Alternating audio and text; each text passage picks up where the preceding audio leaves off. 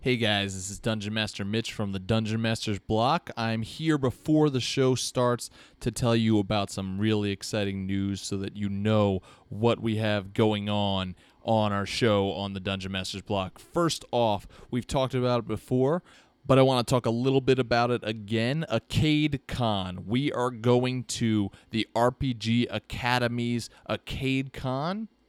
That's coming up in November the 13th through the 15th. We're going to be there on the 14th, but we highly encourage you guys to go for all three days and enjoy that awesome con. There's going to be great people there, great games being played, and even better, great swag being handed out. So I want you to head over to Kickstarter and search AcadeCon, that's all one word, A C A D E C O N, and back them and get your tickets there on Kickstarter. Hurry up because spots are disappearing like a level 20 wizard. So, once again, that's November 13th through 15th. It's in Oxford, Ohio. Come on down or up or over, wherever you're coming from. Meet with us, meet with the RPG guys, and maybe even play a game with us. How awesome would that be? In other news, for a limited time, for only this month of August only, we have a Dungeon Masters Block t shirt up for sale. Some of you guys have said, hey, where do we get a t shirt? And now I'm going to tell you where you can get that t-shirt. You're going to go to teespring.com slash make me a rider teespring.com slash make me a rider it is an awesome rider of shemesh team shirt it looks fantastic head over there there's a couple designs you can pick from but remember, it's only available till the end of this month. So order now so we can get all those orders processed and ship them out to you so you can be a part of the Riders of Shemesh. This works just like a Kickstarter, so we need to make our goal of at least 20 shirts ordered or no shirts get ordered. So head on over and order them so we can get our goal made, and hopefully, then we can make more in the future. That link is once again www.teespring.com slash make me a rider.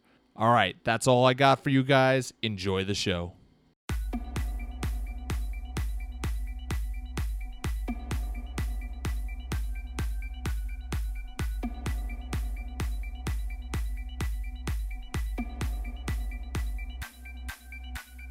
Welcome back, everyone, to the Dungeon Master's Block, the place where we focus on, of course, the Dungeon Master, the most important person in the game, the only person capable of playing God, killing characters, and lowering the egos of all the people at your table. I'm one of your hosts, Dungeon Master Chris. And I'm Dungeon Master Mitch. And we want to welcome you back to our second ever edition of Raw Real Monsters. This week we're going to be focusing specifically on some pretty cool monsters. I think Mitch, one of these is by far probably got to be Oh, it's my favorite. Yeah, the my Mind favorite. Flayers. Mind flayers.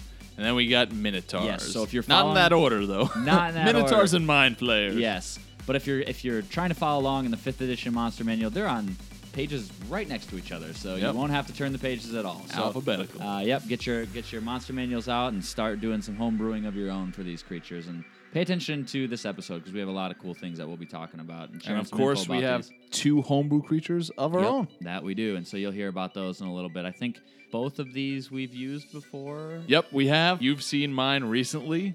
They are Oh, the yeah. Mirror Men. Oh yeah, we've seen them twice now. You of the love y- Yep, they are pretty awful. Yes. Uh, and so we'll we'll get to those in a little bit. Uh, we'll be talking about the ice shriekers, the creatures that you guys have heard about in the ice cavern, my ca- in my campaign that they're currently going through.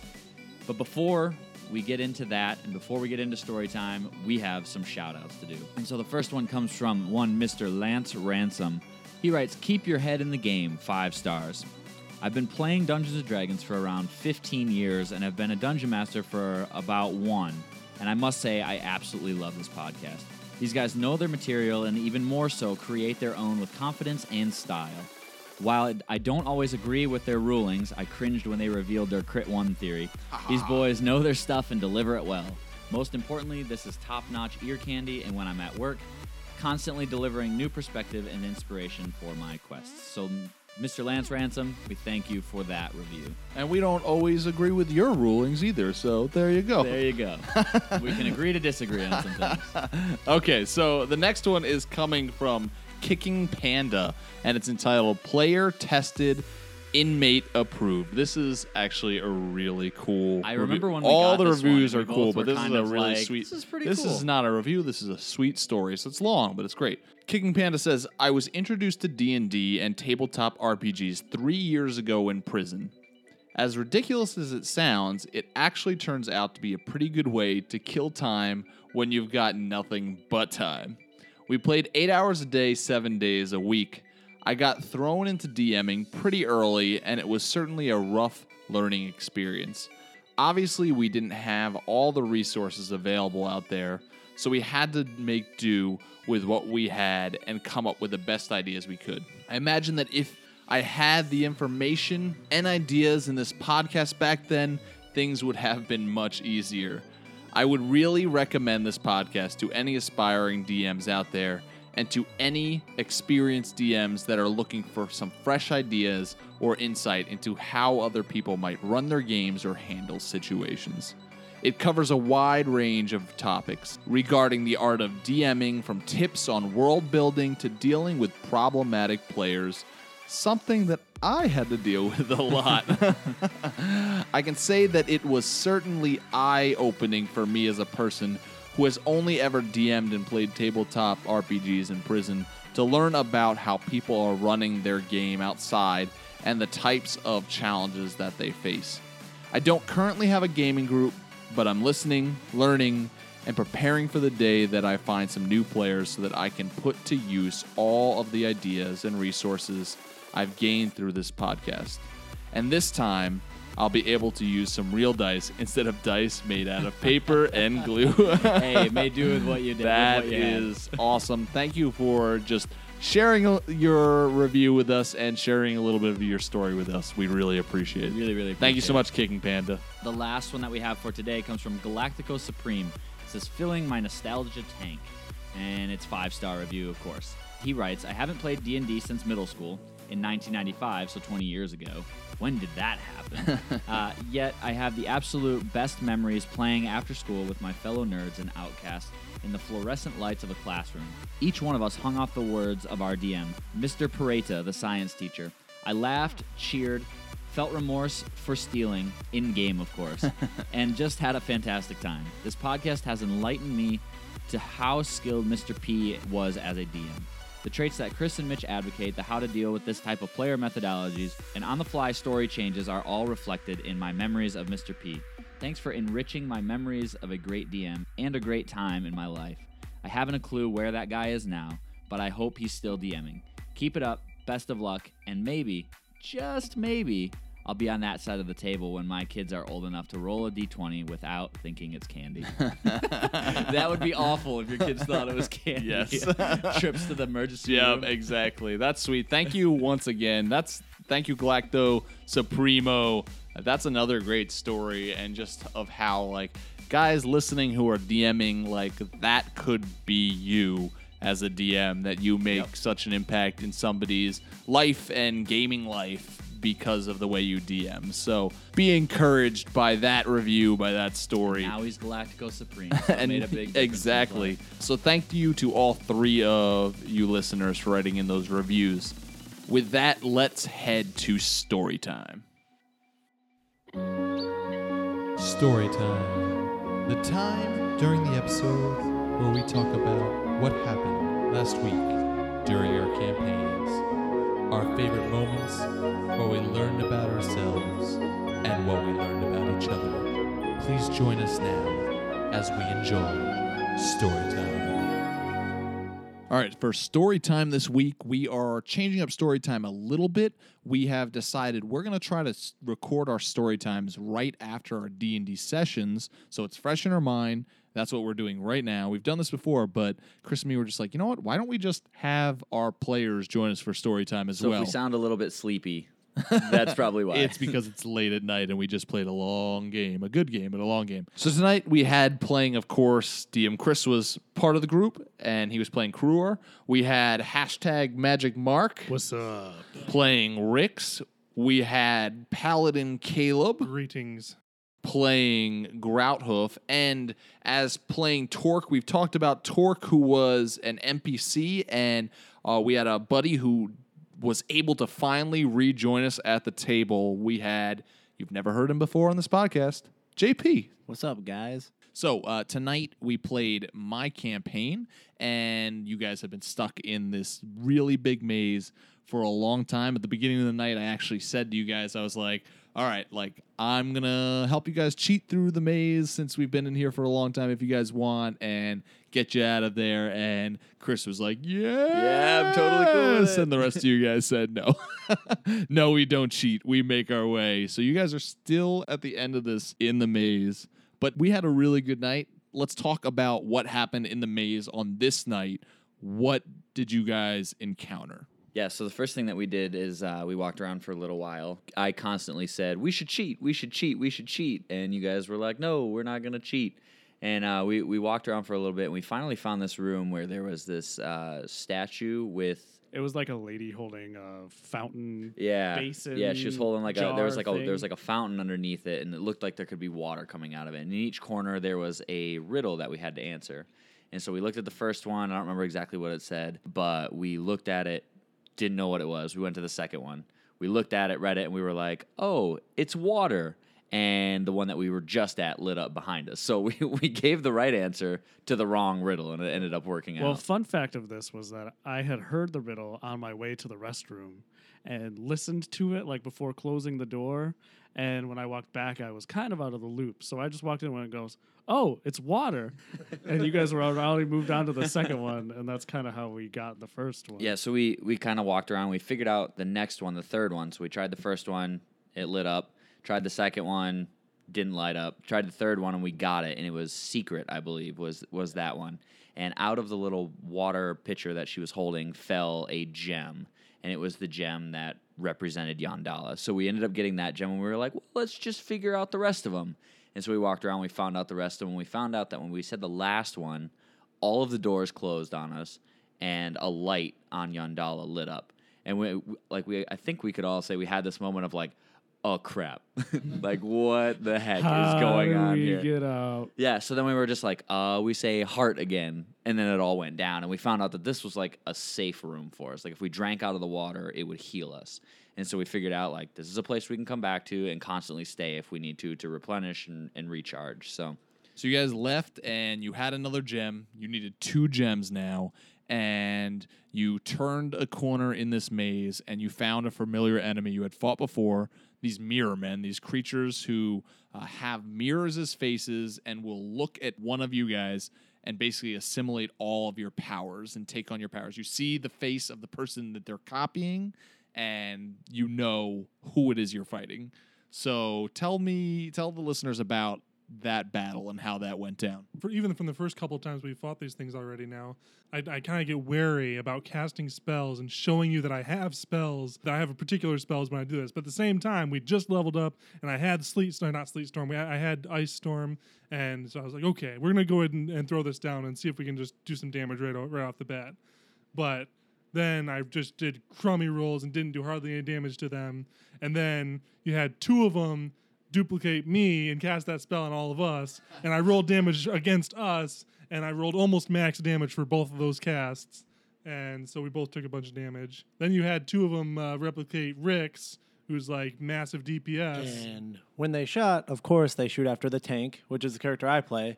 And being full health, taking damage from the magic, and then taking damage from the arrows, having two crits in that. So the damage went from okay, whatever, to exponential lengths and took 99 points of damage right off the bat, first round. And the tank went down like instantly, and everybody kind of freaked out for a second. And at that point, it was like Kruor was freaking out. He's like, "Oh, I can't do anything now. Like, I can't sneak up behind him. I gotta freaking save everybody." So uh, I think it was your your tier of the god on Torque ended up glowing, and I ended up taking that and pouring it into his mouth and making sure that he survived because it was like, well, this is gonna suck if our tank is completely 100% dead for the rest of this fight. Luckily, DPS came in to save the day. Even though DPS, the mirror of DPS, caused a lot of problems. Yeah, it problems. sucked. So eventually, we took them out. I think, yeah, I didn't take them all out, but I definitely did my And then share. like the very the very next round, the the DPS mirrors took out Grouthoof, the caster, me. so everybody, we were fifty percent dead for a good round and a half Yeah. or so, which was relatively terrifying considering we only had two tears of the god left. Yeah. So we had this moment where it was like, oh no, dead is dead now. For for the first time in a while since since these tears have kind of come into play. But yeah, there was a few terrifying moments. Luckily we pulled it out in the end and survived thanks to Kruor's quick quick potion pouring skills and my lucky arrows that started critting the bad guys as opposed to friends. So you guys you guys survived. You continued down the maze and you found this area that had water flooding the maze. You had seen this before, but this is a different part. Like it was close to where you guys were, but you hadn't been down this corridor, and it reached a dead end. So you guys decided, oh, we'll swim down. One of you, uh, JP Torque, had gotten the cloak of the manta ray, so you're like, I'll change, and you went down. You found this secret door. You're like, I'm not good at this. Came back up, gave it to Kruor. Kruor went down. Kruor opens the said door. Grouthoof, you turn into a shark. You give Kruor and Rix water breathing. Torque gets the manta ray, and you guys go through these tunnels. And eventually, you figure out, oh, we've been down this tunnel. This was just a way that I we could connect to it. But you you had this moment of, hmm, should we swim around down here, see if there's anything? And something made up your mind for you guys. Grouthoof and Torque just kind of look. We're like, oh look, there's a giant shark probably going to come over here and eat us. So instead of doing what the players wanted to do, like let's fight it, let's fight it, let's fight it, let's fight it, and it was definitely an internal battle between JP, the player for Torque, and Caleb, the player for Grouthoof, of going after this thing. It was we, we we got to a safe place so we could like actually sit here and make this decision. Like it wasn't so much like a life or death thing at that moment. It was just kind of a matter of whether or not we were gonna really do what the players wanted to do and go in there and and fight this shark that we really didn't have to fight. Like that was the main thing. Is we we realized after we got to a safe place that we didn't really have to fight this. We could just kind of go back and, and work on the maze since we had already been through the section that the uh, shark was occupying. But yeah, JP and, and Caleb players both both really wanted to see if we could find a way to kill this shark, and we had we had a pretty good idea of how we could do it without wasting too much resources. But but we didn't have to, and we kind of felt like our our characters didn't really wouldn't really see a need to do that since they don't register experience as a currency. So so so yeah, so we decided we would just kind of move on. That was that was a tough decision though. Definitely heartbreaking for both of us. Rix wasn't sitting there going, "Man, if we kill this shark, I might get slightly better at crafting arrows." Uh, okay, so you you you you passed on the giant shark battle. Caleb's still a little bitter about it, and you guys we both are. you guys finally came to another big room where you're like, okay, gem is coming up. I know it. This is this is the formula here. You step into the room, the door closes behind you, and a giant half lion, half man, some might say huge leonin, appeared before you. I was so excited because I've wanted to use this mini that I created like for the longest time. I finally got a chance to use it and started doing battle. This was meant to be a difficult battle. I thought you guys without I was like I wish you guys had your tears left. This was meant to be one of the first battles that you guys found in the maze. You guys took a very convoluted way through the maze, and so you didn't hit until now when you only need two gems left. This thing lets off this roar, which is supposed to make all of you afraid. You guys boss your will saves. and and how did the, first rest one. of the battle go? Was it difficult? Well, we boss way our way through the first will save, and we all got a hit off the people who could. And then when he let out another roar, after he moved closer and missed his attacks on Torque, which is right there in front, the second will save roar, everybody but Torque failed and ran away, or at least tried to. Yeah, we didn't really have time, but I think prior to that, we all got pretty successful hits in right off the get go. We got a significant amount of damage right off the front, and we're lucky to get those alpha strikes in. But then, yeah, with the second failure of the save, But then we had this moment of glory, which JP, you can clearly take it for yourself. Well, okay. So the first will save, nat 20 on the roll. So he just kind of like, okay, whatever. You roared at me. No big deal.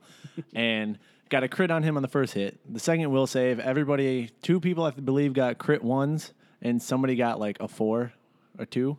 My bad. A two. The die said two, but the save was like five. Yeah.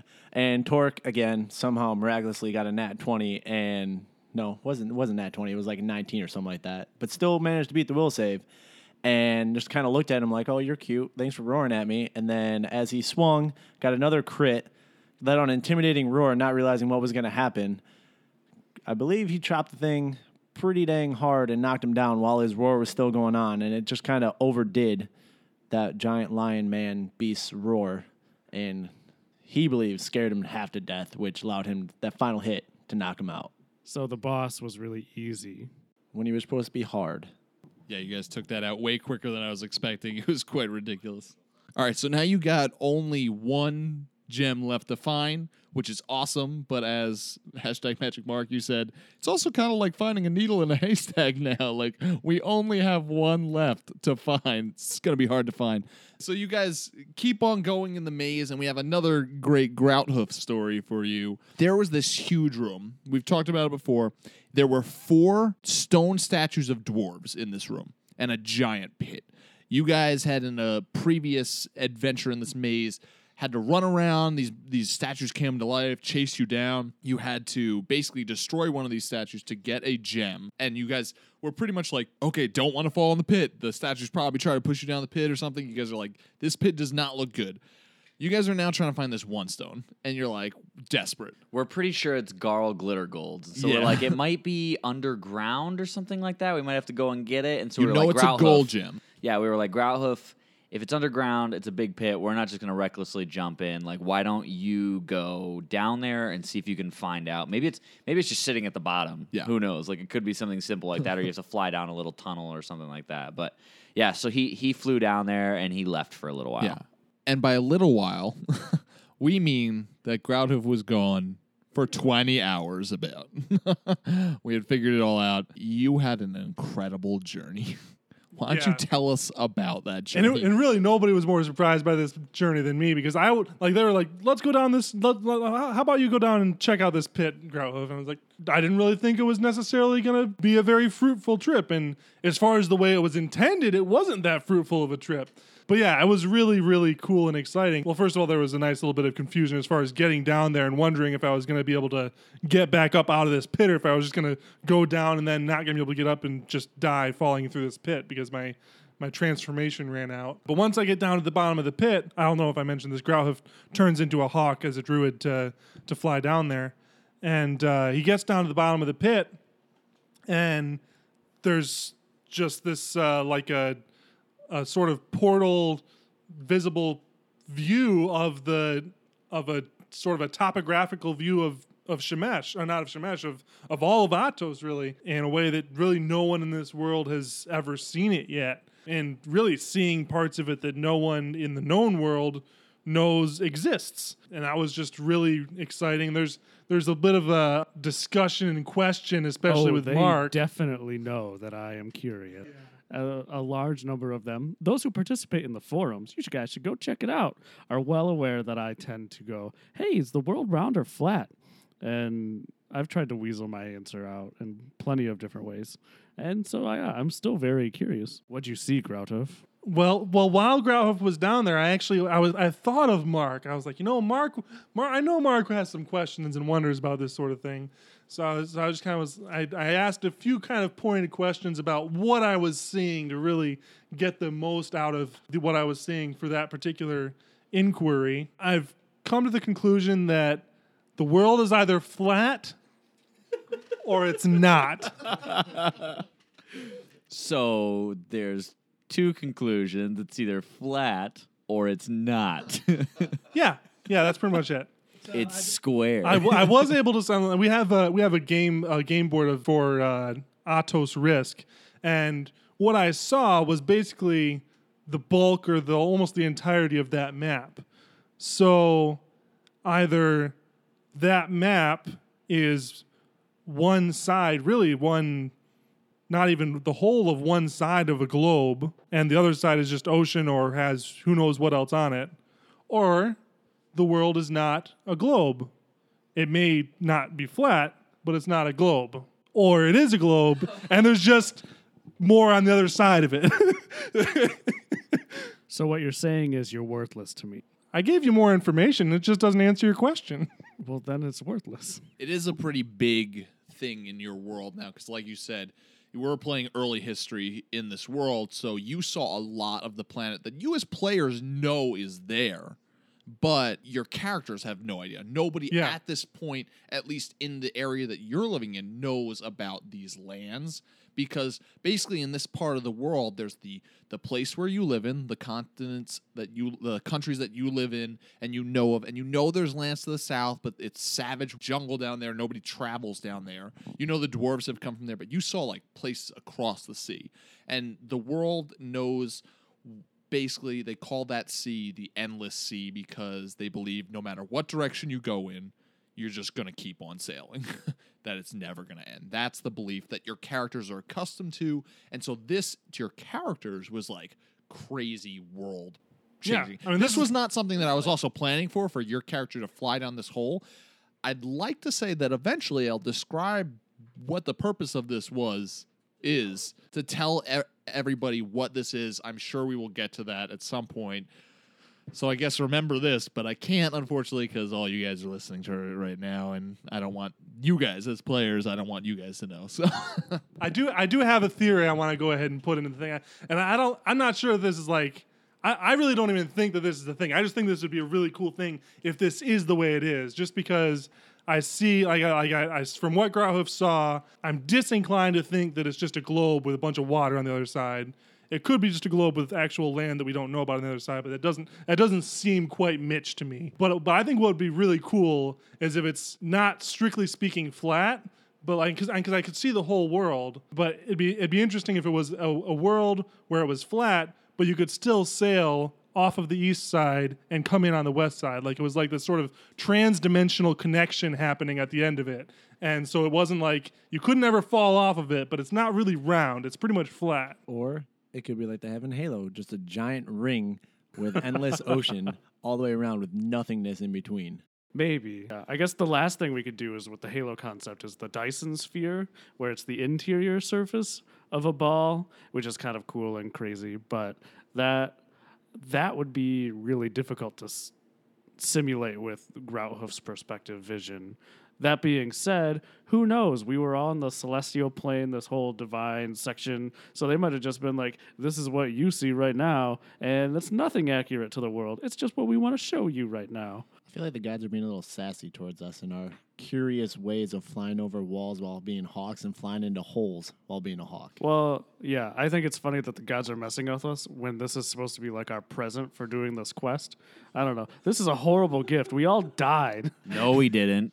Kruor never died. He gave up his god or tears of the god. I'm not sure that this is really something that was created specifically for us or created specifically for the people who fulfill this quest, whatever this, whether it was intended that it be us or it would just be whoever it was. This view of the world that I saw doesn't have to be like a view that we were intended to see. And obviously the DM didn't intend for us to see it, but I don't think we have to infer that the that the gods intended to show us this view of it either. I feel like it could be just, or I, I think it could be just this was created as something for the gods. It's the gods' thing, and we're just granted access to it as a as a benevolent gift for our quest that Well, we you said that things passed through there, and so maybe it's a portal that the gods might take to get in there. I actually wasn't able to confirm anything going Well, something through went it. into it and never came back. It disappeared when it went through there, I right? s- no, I, s- I summoned a creature. I summoned I forget what it was that I summoned now. I summoned some sort of bird just with a low level summoning spell, and I sent it through it through this portal thing. It's, and it was tough to really tell if it was a portal or what it was, or whether it was like whether it was a portal or if it was actually a real time view of something and of the planet of the planet. Eh, that's too specific of a word. This view of Atos. So I sent this uh, this bird through this portal or whatever it was, but once it hit the barrier, it disintegrated, which could be because the range on this casting is a certain number of feet, and the other side of that portal is unknown distance away, but more than that distance. And so it just it hit the edge of that distance and it dissipated because that's what happens when summoned creatures go beyond their borders. Or it could be that nothing is actually able to pass through this barrier, and so it hit it and disintegrated. Or I think I had a couple other theories at the time that it was happening, but I didn't have anything in my bird form to test it with. So Anti magic field. that's possible too. Plenty of answers to that question. Here's an answer that opens up seven more questions. yeah, so a lot of uh, this is going to be a long story time, but a lot of good discussion that was brought on by something that I didn't expect you guys to do to fly down this hole for 10 hours and then fly back up. And Groundhoof was exhausted when he made it back up. But it, uh, I'm glad you guys did because this hole is important to say the least. Something with this this hole isn't there just for no reason. And yeah, part of me was wondering if you guys were gonna JP, I think Torque was contemplating running and jumping the hole. Like you were like, adventure time, go. But Yeah, pretty much. you guys He decided only had against it. 120 feet of rope, so he hit the bottom and he would fall. yeah, it was it was really cool though that you guys did that, and you guys can keep listening. Eventually, I'm sure we'll I'll get to reveal Atos round flat what's what's going on. While Grouthoof was gone for 20 hours, the rest of you guys were up The to best something thing else. ever happened. So we mentioned on the podcast before that chalk does not work in this dungeon or in this maze because Little black furry things come by and lick it up like it's candy or something. These little masked, I want to call them flumps, but I know that's like an actual D and D thing. They remind me of actually a creature from Star Trek. I'm thinking Paper Mario, little f- fluffy, They're like- spiky things that drop from the trees in one world. You know what I'm talking about? That's one thing, but there's like the tribbles or the trebles or the tribbles from Star Trek that they're just little balls of fluff. These things are larger. They're like basketball size, I think you said. Beach ball, whatever. Beach balls are various sizes, where a basketball has a standardized No, size. there's I'm not- women I'm not and much of a men tr- size, so there's two different sizes to basketballs also. I'm not much of a Trekkie. When I when I picture these things, I imagine them as being like um the like the bad guy, the, the the little fuzzy bad guys in this anime that I saw. I can't remember the name of it, but everybody lives below the earth, and um and then they come out and there- there's there's these monsters. It's like a Gundam show, except for it's like post-apocalyptic kind of thing. I was hoping that one of you guys would have seen this and know what it was called. I was really hoping that. I'm sure the internet will tell you. No. So anyway, capturing the flumps, for lack of a better title, what we did was these things apparently eat chalk because Oli Damara is at his heart an internet troll set to real life, and by real life I mean pretend D and D life. We devise a trap of placing chalk inside of a opened treasure chest I remember doing this trying to catch a hamster that was running around our house Yeah. one year. We put a carrot in there with a stick on a box and tried to pull it out. Yes, your classic rope on thing closes uh, trap, and we were like, we got to give this a try. And it was conveniently enough the treasure chest that Grouthoof stole a ring from us at earlier. So there was like this palm raised up in the middle of the chest, and so we placed a single thing of chalk inside of that and then we waited we set up a mirror we had a long rope and we were just like let's capture ourselves some of these things and so we waited a decent amount of time and next thing we know we see them coming down from like not the ceiling because there isn't a ceiling but like down the walls they're like scurrying really paranoid and jitterish and then we have this moment where one jumps in and the other two guys are like grab it now. And I was like, hold, hold. And it's funny that it's coming from you, who's always like shoot first, ask questions later. And then it like pops up and gives like the all clear flump language call sign. Yeah, gave a little wiggle. And then more jumped in. And then I go, no. And all three of us in unison pull the rope, pull the sword out from underneath, and the lid dropped down and they all scurried away. And I think the chest started shaking a little bit with four of them inside of it going crazy. So we we captured a small number of them in this treasure chest, and then we had the the moderate hurdle of getting them out, but still maintaining our capture. yeah, it was kind of like Kuro was like, "All right, I'm gonna stick my hand in because I got the littlest hand," Am I sticking my hand into like a piranha tank right now? Like, what's gonna happen? Is, am I gonna come out with just a bloody nub? like, it just yeah, got we don't. off? He don't got no chainmail glove or anything. So you stick your hand in and manage to grab one. Nothing eats your fingers off or anything like that. And you pull it out, and I have like a sack ready, and we're. This and was a what? team effort, by the way. Yeah, It took oh, all was three totally- of us just to get one. We got two. But it took all three of us to get that first one. Not because they were strong, but because they were super fast. Somehow magically, Kruor was able to get his hand out, still holding onto it, as Torque lifted up the ch- opened up the chest even more so he could get his hand out. And then as the other three scurried away, somehow magically, Torque, being the master rolling that he did, managed to catch another one as it was leaving with a grapple check, I think it was, with something, Something that like that. was at least 20 times his speed. So now we have two sentient chalkboard erasers that we just carry around with us. We may have just unleashed the worst plague on Atos ever if we can get these things back. For the better anime nerds than me out there who who knew immediately what I was talking about and nobody at this table did, I just remembered it's called Gurren Lagann. It's the bad little Furby mean bad things that run the run the evil Gundams in Gurren Lagann. Thanks for that, Caleb. Yeah, so you think that rust monsters are scary? Well, they might just bring back some chalk monsters to the world of Atos. So you guys, that's what you guys did for the first about three hours that uh, Caleb Grouthoof was gone. Then you went back and you waited and you waited and you waited. And right when you were about to give up hope, Caleb flies yeah, out. we basically gave it till Rix was like, "All right, when I finish this book, he's dead. We have to keep going." Yeah, you guys were like, we're not jumping down with him. If he's dead, he's he he was able to fly. If he's dead, he's dead. We will shed a tear and we will have a funeral. But so you guys waited and waited, and eventually Grouthoof did come back. You guys helped him, brought him back to the safe area. He told you about what he saw. You guys are like, "Whoa, that's crazy!" And that's pro- that's obviously from this podcast right now that you're hearing sparked the most discussion. And then we ended the night. Well, and then we kept on looking for this one gem afterwards. You guys are like, "That's crazy," but we're not going down there, so let's keep going. And you guys went on a mad quest. And that's where we left off on the night. You guys were jumping around this maze through these teleportation masks of old Damara, and you guys still have one more gem to find. Chris really wants to start cheating and just get through this maze. I wanted to cheat at the very beginning of the night. Chris is like, mega dungeons suck. And Caleb doesn't give in to temptation easy at all. The whole time he's like, nope, no cheating. And me and Mark are sitting here like, maybe, maybe we should give in just a little bit. And then Caleb's like, nope, nope, nope, nope. If we spend about three more sessions still looking for this one gem, I might say, okay, let's cheat. If we stay three more times in this mega dungeon, I will quit playing D and D forever. That's all I gotta say. right, new goal.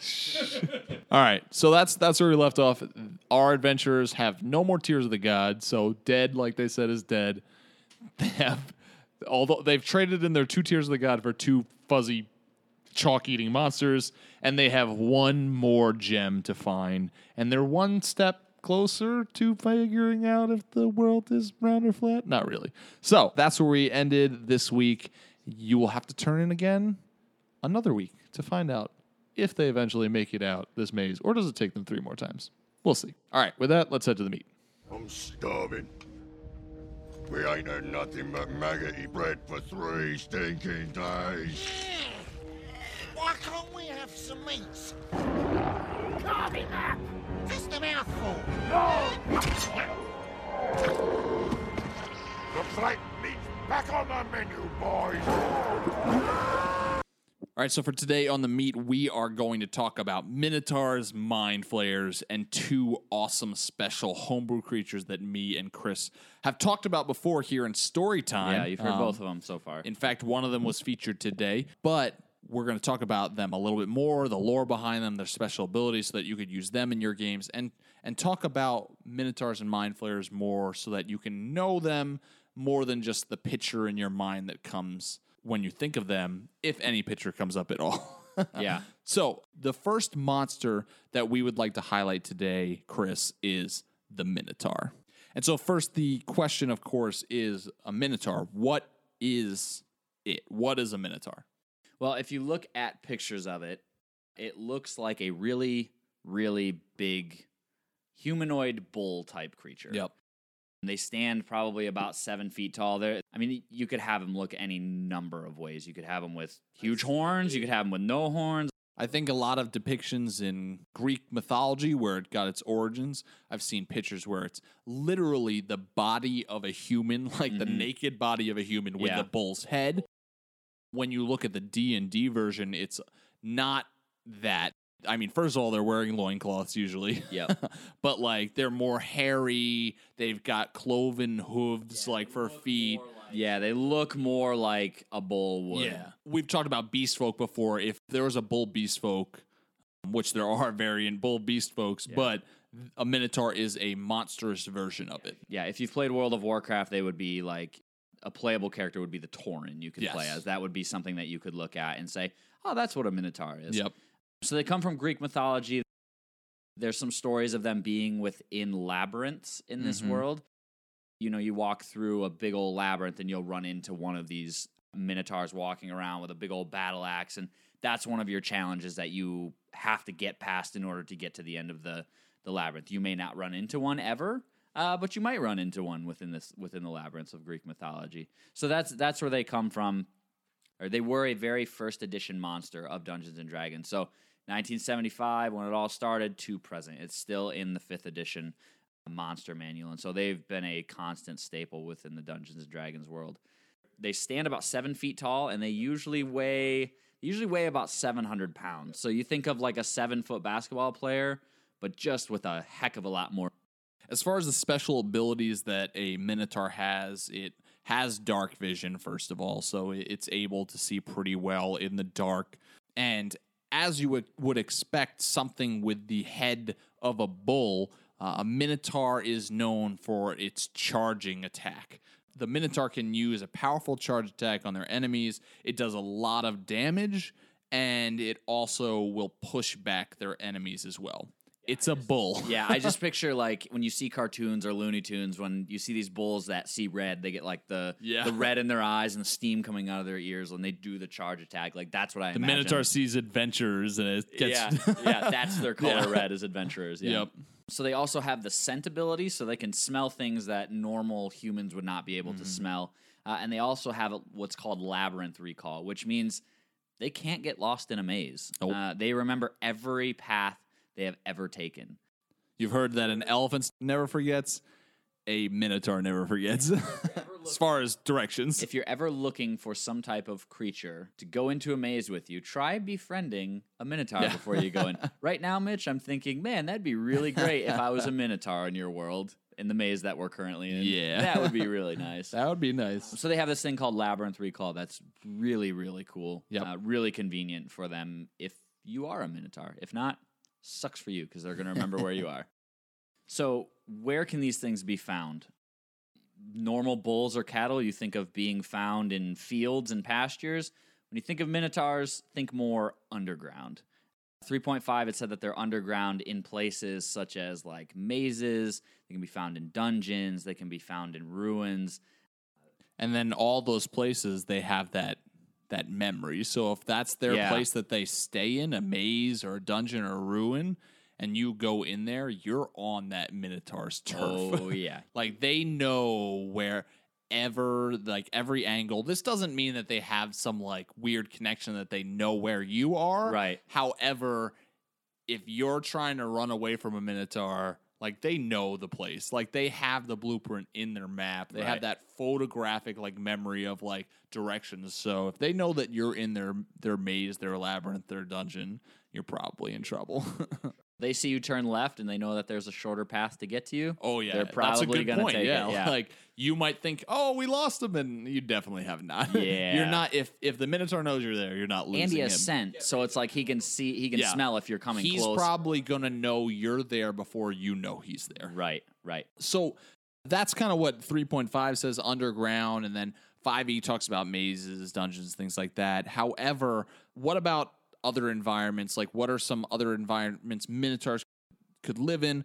We see in like Narnia, like the movies, the books, like Minotaurs are different than the D and D Minotaurs. So why not take that for your world if you're making a homebrew world and want to make minotaurs different. Maybe they live on the grassy plains. In fact, I think if your minotaur is more of a natural like humanoid instead of we'll talk about minotaur origins in a little bit, but if you're talking like a beast folk kind of minotaur, I would think a grassy plain would be a perfect place because they're going to want to eat the grass, right? They're going Right. to want to have herds and such like that. yeah, and there. maybe these are more druidic type minotaurs Yep. that you would find out exactly open fields, which is things. completely not what the d&d minotaur is but Right. we talk a lot about homebrew worlds and homebrewing races and all these kinds of things why not break that in your world and especially for those d&d players who've been around for so long that they're like i know what a minotaur is you change it up a little bit like Yeah. you throw something different you throw in some oh what about a good aligned minotaur you know like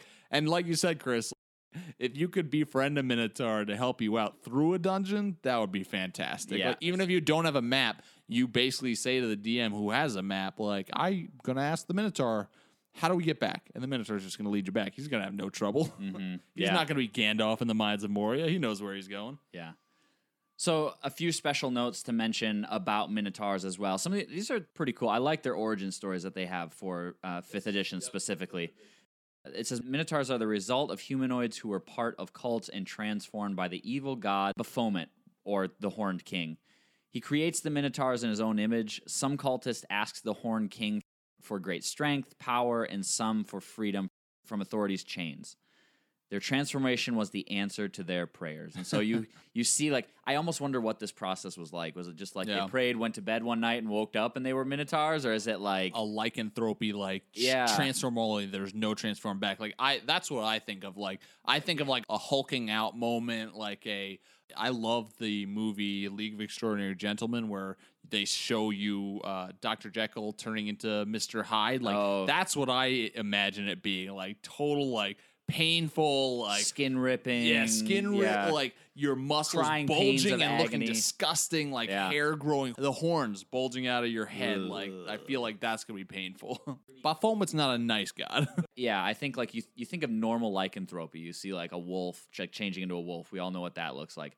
I've yet to see in a movie somebody changing into a minotaur and Yeah. watching the horns grow out. Like that's got to be a freaky experience for anybody around. Like so say like your your brother or something like that prays this prayer and all of a sudden is next to you and you're just like, "Ah, I'm not doing that now. Like what the heck is going on?" And so they were the result of cultic practices and prayers to the evil god Baphomet.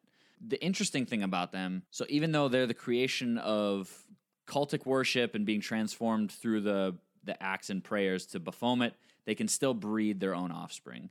So nothing as far as their breeding possibilities changed when they did that. Their languages that they speak in 5th edition, they speak Abyssal. Which I think is because probably of that origin stuff that they Right, put in. So right. it's much cultist that like they are much more abyssal, like evil origin creatures. Right. Whereas in 3.5, they spoke giant. I feel like it might have been much more of a natural like thinking of their origins back then. Right. Right. Uh, they're also known to be solitary creatures. And beyond that, they're also carnivores that eat other humanoids. So if you're traveling through a maze or a dungeon and you have heard that there's a uh, minotaur in there, be wary because he beats you, he's going to eat you. Don't pet that cow, Billy. So he talked a little bit about like what what about like changing up minotaurs though? Like what about just creating other minotaurs for your world? And so uh, you know that solitary thing doesn't need to be the way that minotaurs in your world are. Maybe some minotaurs in your world are solitary. Maybe some are tribal and travel the land like in a nomadic tribe and like we said they live on the plains. Maybe you change up their alignments maybe that's how all of them are and they're still evil but maybe then there's neutral ones that perhaps they don't even worship the god Baphomet. Maybe they worship Obad-Hai, the god Right. of the woods and nature and stuff, and they're much more into balance and everything. Maybe they are good minotaurs that you see in like Narnia. There's good minotaurs in that. You can do whatever you want in your homebrew world setting and introduce all different ways of looking at the minotaur. All right, so now we've got some adventure ideas, some encounter ideas for you to use the Minotaur in your games. Chris, why don't you start us out with one? Yeah, so my first idea is going along the same lines as what we talked about already with the Minotaurs, is befriending a Minotaur to take you through a maze because they can see something whether you get lost or not, you can find your way back out again, however it is that you want this to work. Maybe he has seen a map of this labyrinth and you believe him that he's seen the map of this labyrinth and he can get you right to where he needs to go because he can remember those types of things. Maybe this Minotaur, you're like, oh, we're going into this dungeon. Oh, it's a huge dungeon. I wish we had a guide. And maybe this Minotaur is like, he lives in town and he's just like, I am, I, I'll work for you for the right price. right. So if you share like some of the percentage of it with me, I've been through that dungeon before. And so you start going through this dungeon. And really, the thing is, this Minotaur knows this dungeon or this maze because it's his dungeon or it's his maze. And so he really has like this egotistical personality that he's like, yeah, I want people to come in and see my treasure hoard. And then I'm going to kill them once they're in here. That's how he adds to his treasure hoard. Yeah, that's how he adds Plot to his twist. treasure hoard, right?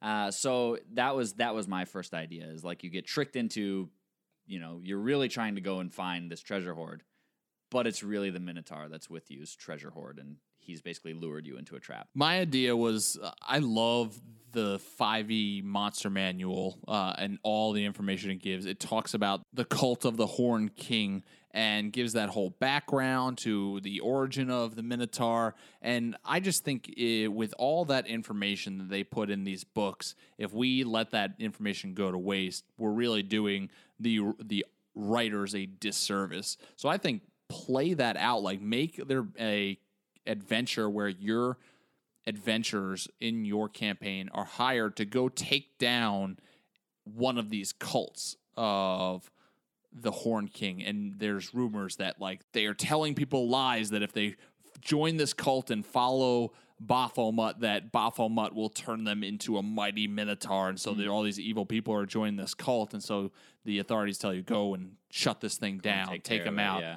And of course, what would that battle or that whole adventure be without the end scene where one of the worshippers actually gets transformed into a minotaur and you have to then kill a minotaur? Yeah. Or if you're playing higher level, maybe Baphomet just like everyone's a minotaur. Yeah. Kill these adventurers. Yeah. And then like if you're at the point where minotaurs are, are just easy as heck to kill, well, throw a bunch of minotaurs at them. Well, and I was thinking too, if this was like a one shot, what if one of your characters got captured mm-hmm. and is like up on this like stone platform, and all of a sudden you're like looking at him from around the corner, and boom, he just gets changed into a minotaur right in front of your face, and then and then it's like a punishment to him now because they because you were trying to stop it, right?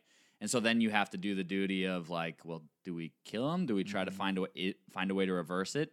Is there a way to reverse it? Like, Yeah, you could have this like big battle, and maybe if one of your characters fails, like pretty much he gets killed. What if you go for story purposes, he doesn't get killed? Stat wise, he did get killed, but you're like, don't worry, you're not killed. And by don't worry, you have a smile on your face because you say, oh, you get dragged off and you'll appear again. And he gets transformed. And like you said, Yeah. is is he now evil? Like because Baphomet changes him, is he just filled with rage did to like complete yeah. alignment change and everything? And then that could be a that could be the boss battle at the end is Yeah. you fight a minotaur that is controlled by one of the X PCs. Ex party members, yeah. That's cool. So my next idea is you are like you're you're called in from a city, a nearby city, by a local farmer who has told you that his quote unquote cattle have escaped and are running around in the nearby forest causing havoc and you you have been called in to wrangle them back in. The thing that he didn't tell you is he secretly had these minotaurs enslaved and doing work for him around his ranch. Uh, however, he does that, whether it's you know rings of control or you know however it was that he did it. But for like some reason, that, yeah, like, yep. collars or something like that. Somehow they've escaped though, and he's willing to pay you big money to wrangle them back in because these things can get a ton of work done for him. Right? They're seven foot tall, seven hundred pounds. Of course, they can get a lot of work done for you. So these things are prized to him, and he's tried to keep them secret for the most part. So he really is kind of like, all right, this needs to be done under the table. Make sure that you can do this and do this well. Don't kill any of them, right?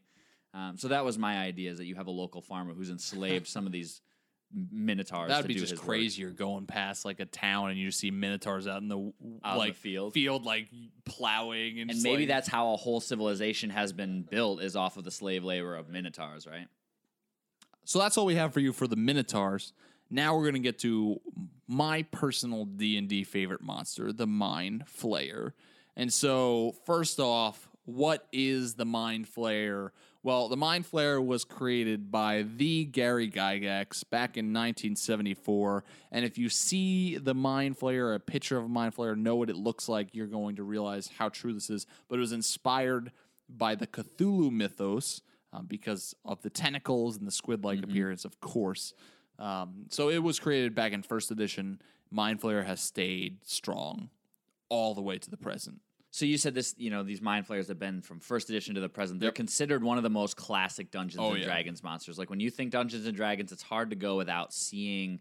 I mean, besides Dungeons and Dragons, mind flayers are right up there as they've one of the been staples. on numerous top ten monsters of D and D charts Yep. throughout the years. Yeah, they have product identity with Wizards of the Coast. Yep. Like nobody else has the rights to make anything like mind flayers in the world. So you also said that they look like they they come from the Cthulhu mythos. They look like humanoids with heads that resemble that of a squid or an octopus. Oh, so yeah. you you hear these tentacles. They have four tentacles around what appears to be a lamprey mouth. And if you don't know what a, what the heck a lamprey is, go look up a picture on Google and see these like layers and layers of teeth that these things have, Yeah. And that's what you're fighting. Yep. And there's a good reason why it has that kind of a mouth. We'll get into that. Yes. Their eyes are a very pale white. Yep. So they just they look intimidating when you look at them and you just look at this squid looking creature, this face, and it's just got pale eyes. I must imagine like glazed over a little bit. Well, and then speaking of glazed over, so they have uh, purplish blue to gray green skin, depending. Uh, and all of their skin is covered in this mucus, which actually is a sign that the mind flayer is healthy and getting its its nutrients that it needs. I'm its really diet. glad humans are not like that. yeah, right. mm. Honey, you're looking very mucusy today. You, must, be, eating well. Yeah. Doctor, I'm not getting the my right amount of mucus coming out of my skin. Can you help me? Normally, if we have mucus coming out of our skin, it's a problem. Beyond that, they're also strong psionic creatures. They use their minds to overpower a lot of their foes. We'll get into that. So, as far as monster type, mind flayers are medium aberrations, which an aberration we've talked about with beholders before, but they have really bizarre anatomy. So, if you were to cut open a mind flayer, don't expect to see the normal, like human looking anatomy that we would get if we cut open a human. right. They also have a very alien mindset, which makes a lot of sense because in a lot of the origin stories, mind flayers are actually aliens. And of course, with all of that being aberrations, they have dark vision. I almost imagine when you were talking about the bizarre anatomy, cutting it open, like when they did the X-ray. You remember Invader Zim? Remember that show at all? When Yep. they do the X-ray of Invader Zim or of Zim, and it's just like, what? There's nothing. In, like, where's his heart? Where's his like? There's nothing in here. That's normal. Yeah. Well, yeah, they could have six hearts. We don't Yeah, know. right. Yeah, we have no idea. That's and that's kind of the thing that if that interests you, that you want to throw that in some way, like go for it. As far as I know, there's no diagram of a mind flayer's anatomy, so have fun. Yeah. twenty hearts. You want twenty hearts? You got twenty hearts. You want sixty hearts? You got sixty Hearts for all. hearts for everybody. Heart. the right. Oprah of mind flayers. And and yet they're the like one of the meanest, cruelest creatures. Yeah, they right. have sixty hearts Yeah. somehow. they all shrunk. So there are some special abilities that mind flayers have. Dark vision, which Yeah, like we that they- said, like yep, we said, like they're able to be seen in dark. Magic resistance, so they have they have advantage Okay. on all saving now throws we're against already magic getting stuff. into like, oh my gosh, these things are scary. These things are scary. These things are not level one monsters. Everybody. yeah, so we'll talk about this a little bit. They have, I mean, you said they have psionic powers, yep. So they're able to use magic, use spells, use. I mean, they can Use spells thoughts, like yep. They can levitate, dominate monster, plane shift, which That's is freaky crazy. in and of Yep. itself. Like, hey, where'd he go? I don't know where he went. You know. So you you have these types of things. They they have telepathy. Mitch, why don't you talk about this next one? Well, well, f- with the telepathy, I don't know if it actually states this anywhere. I have never been able to find it, and I love me some mind flayers. So, please, if you know the answer to this, if I'm wrong here, write in and let me know. But as far as I know, there's nothing saying that a mind flayer can or cannot speak normally with its mouth. They're hmm. psionic. They're super strong psionic creatures, so they just speak to each other and to other creatures through telepathy. However, I don't know if they can speak with their lamprey mouths normally. Yeah, I know it says like languages they have is deep speech and undercommon. But is that all through telepathy yeah. too? Well, a- and that would be their go-to. But can they speak? I know that when I I played a mind flayer that was severely nerfed in a prison campaign that we played a long time ago, I kind of took the route that they couldn't. Like, Mm. and so I would speak telepathically to other players, of course, which was me just talking because I personally Right, can't do that, right. obviously. But whenever like somebody would ask me to speak, I would just make this weird like sound, kind of like uh, what's the movie? Kind of like in Galaxy Quest, Oh, the yeah, weird yeah. aliens Yeah. like who come out and they can't speak without their. So like that was what I took it with. But I, I'd be interested to find out. And if there is nothing out there, you can do whatever you want. Well, and hey, I you know honestly, I think what's more intimidating, something that can speak out of its mouth, even though it's a lamprey mouth, or something that you're going to hear in your head. Yeah, speaking oh, so much more intimidating. Yeah, so much more intimidating. Oh, yeah. especially if you're the only person that hears it. Yep.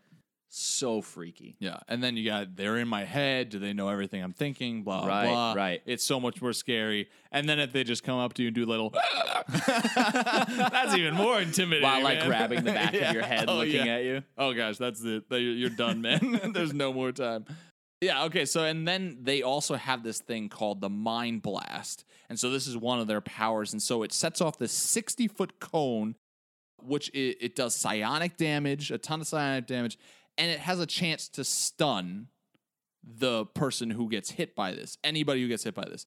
They can do this five to six times a day. All right, that's crazy. Now think about trying to invade a mind flayer society and getting surrounded by mind flayers and it's just like mind blast, mind blast, mind blast, mind blast. And it's like like, oh, I, I made that. I'm not stunned by that one, but I'm stunned by this one. And it's just like you're like Let's hope you can make your DC check a million times Yeah. around. in in D&D lore these things used to rule the universe. Yeah. And with powers like the, this it's very clear why. They could just incapacitate some of the strongest creatures with the num- their numbers and with their really strong mental abilities. Well, so what happens when they incapacitate somebody? Okay, that's a good question. they love slaves. They love to conquer. And so, like we said, they have their four tentacles. And so they are able to grapple onto somebody. And we mentioned that they're they have their mucousy skin that shows that they're healthy when they get their right nutrients. Mind flayers love the taste of brains. That's their nutrients, humanoid brains. And so what Mind they'll do, flayer, kind of in the word, kind, kind of of in the name. sense. They flay your minds. So they use their tentacles when they mind blast you, like you said, and they wrap around your head, and then they use that mouth that we talked about to suck your brain out. Now, it doesn't talk about this in the fifth edition from what I saw, but in older editions it did 3.5, and I love this. There's two things that can happen to you when a mind flayer decides it's time to go and wrap its tentacles around your brain. You can either die. Duh. Duh. There's your first one. The second thing is you can become a mindless thrall, which is just a slave to the mind flayer, and you just exist. You're mindless, and you're a vegetable that follows the mind flayer's commands because of its strong psychic ability. Now, if that mind flayer dies, any thralls that are connected to that mind flayer just collapse. They're done. They're dead forever. No more thralls. Right. But that's like that's even just makes them creepier. Put a mind flayer down, scary enough. Put a mind flayer surrounded by its lunch that are now is now following and obeying every its every command. So I know in 3.5 at least you would roll a percentile and a certain percentile men dead or thrall. And so that's how the mind flayer would attack you. And oh my gosh, terrible, terrible. So scary. So where in the world can these things be found? Well, it's not just the world. nope. It's pretty much anywhere and everywhere. We Yeah. talked about the fact that they have this ability to shift from plane to plane. They can be found in other planes of existence. They were once said to rule the universe. Yeah, in the Spelljammer modules, it said that mind flayers basically, if you know anything about Spelljammer, like it's basically D and D in outer space. Yeah. and so the mind flayers had like these armadas of like squid ships that they would fly around the galaxy and like fight Githyanki ships and everything. It's crazy. it's cool, but it's crazy. sweet. Um, so yeah, these they, two they can be anywhere. Yeah. It, like with their plane shifting ability, like you said and just their lores just they are just in all different kinds of planes. Yeah, in in most Dungeons and Dragons worlds, though, you'll probably find them in the Underdark, Yep. and that's because their skin is so sensitive to light.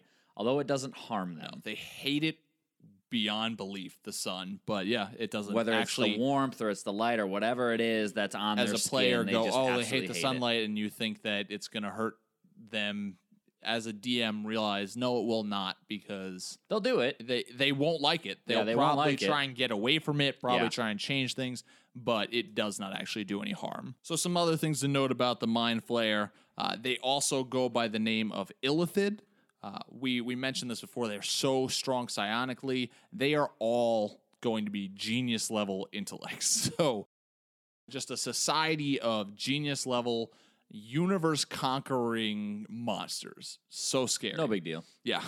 They're known as psionic commanders. So, like we said, they love their slaves.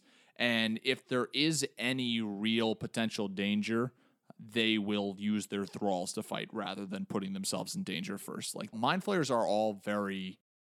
There is a mind flayer god, but very few of them actually worship this god because mind flayers believe themselves to be Right. god. They're very arrogant. Yeah, they're Arrogant very people. arrogant. Although their society isn't based off of them, it's really interesting. Mind flayers are weird creatures. Some will choose to focus their studies on arcane arts rather than the psionic abilities that they have. But if they do this, they're usually considered deviants by other mind flayers and often shunned and sometimes banished by other mind flayers. It's almost like giving up what you were innately born Yeah. with for something that, in their mind, isn't as good. Yeah, well, it's almost like the curious ones that can't stay away from the arcane arts. Right. Like it's almost like there's a superstition among mind flayers, or yeah, like you said, like why would you dabble with that when Right. we have our superior power? Like Well, and maybe in your world too, it's like the the ones that are curious about arcane magic are the ones that encountered a wizard or something like Yeah. that that saw arcane magic happen and were like, I can't do that. I'm a genius. Why can't I do that? Yep. I have to find out what that is and why I can't out. do it. Yeah. So it, it could just be their curiosity that gets them into trouble. As far as what they eat, we've talked about this a little bit. They eat brains of other humanoids for nourishment. When they devour another creature's brain, they will also take in part of that creature's memories, Yep. personalities, and their fears. So I told you this. I was trying to watch a little bit of that show iZombie yeah, back in the back when it first started coming out, and that's when I was reading that. I was just like, that makes me think of them being like crime fighting people that see other people's minds no, uh, because they can have the personalities, memories, and fears of those creatures. So eating the brain is like an act of euphoria Yeah. for a mind flayer. which So- is weird because if they get their fears too, like how is that an act of euphoria? Like yeah, I don't know like that's like the one thing that's of- weird to me like that they gain their fears but it's like euphoric for them i understand the memories the personality i would even understand like glancing at the fears of the creature but if they Yeah. actually start to gain its personality and fears like that's kind of weird that it's euphoric It could be like a bad hallucination or something Yeah. if you get the like a bad trip or bad something trip. like that. Yeah, like you know, you, it, it could be some sort of chemical makeup Yeah. in that thing's brain oh yeah gives them this sort Or of like brains. euphoric or or or brains if they come across the whole city. You know, That's an interesting question. Like, what what does a mind flayer's mind look like? And if you put a bunch of mind flayers in a room with no windows or walls, would they eventually start eating each other's brains? do really hmm. smart humanoids' brains taste better than Yeah. stupid people's? yeah, do they? Who knows? is it like gourmet? Like Yeah, right.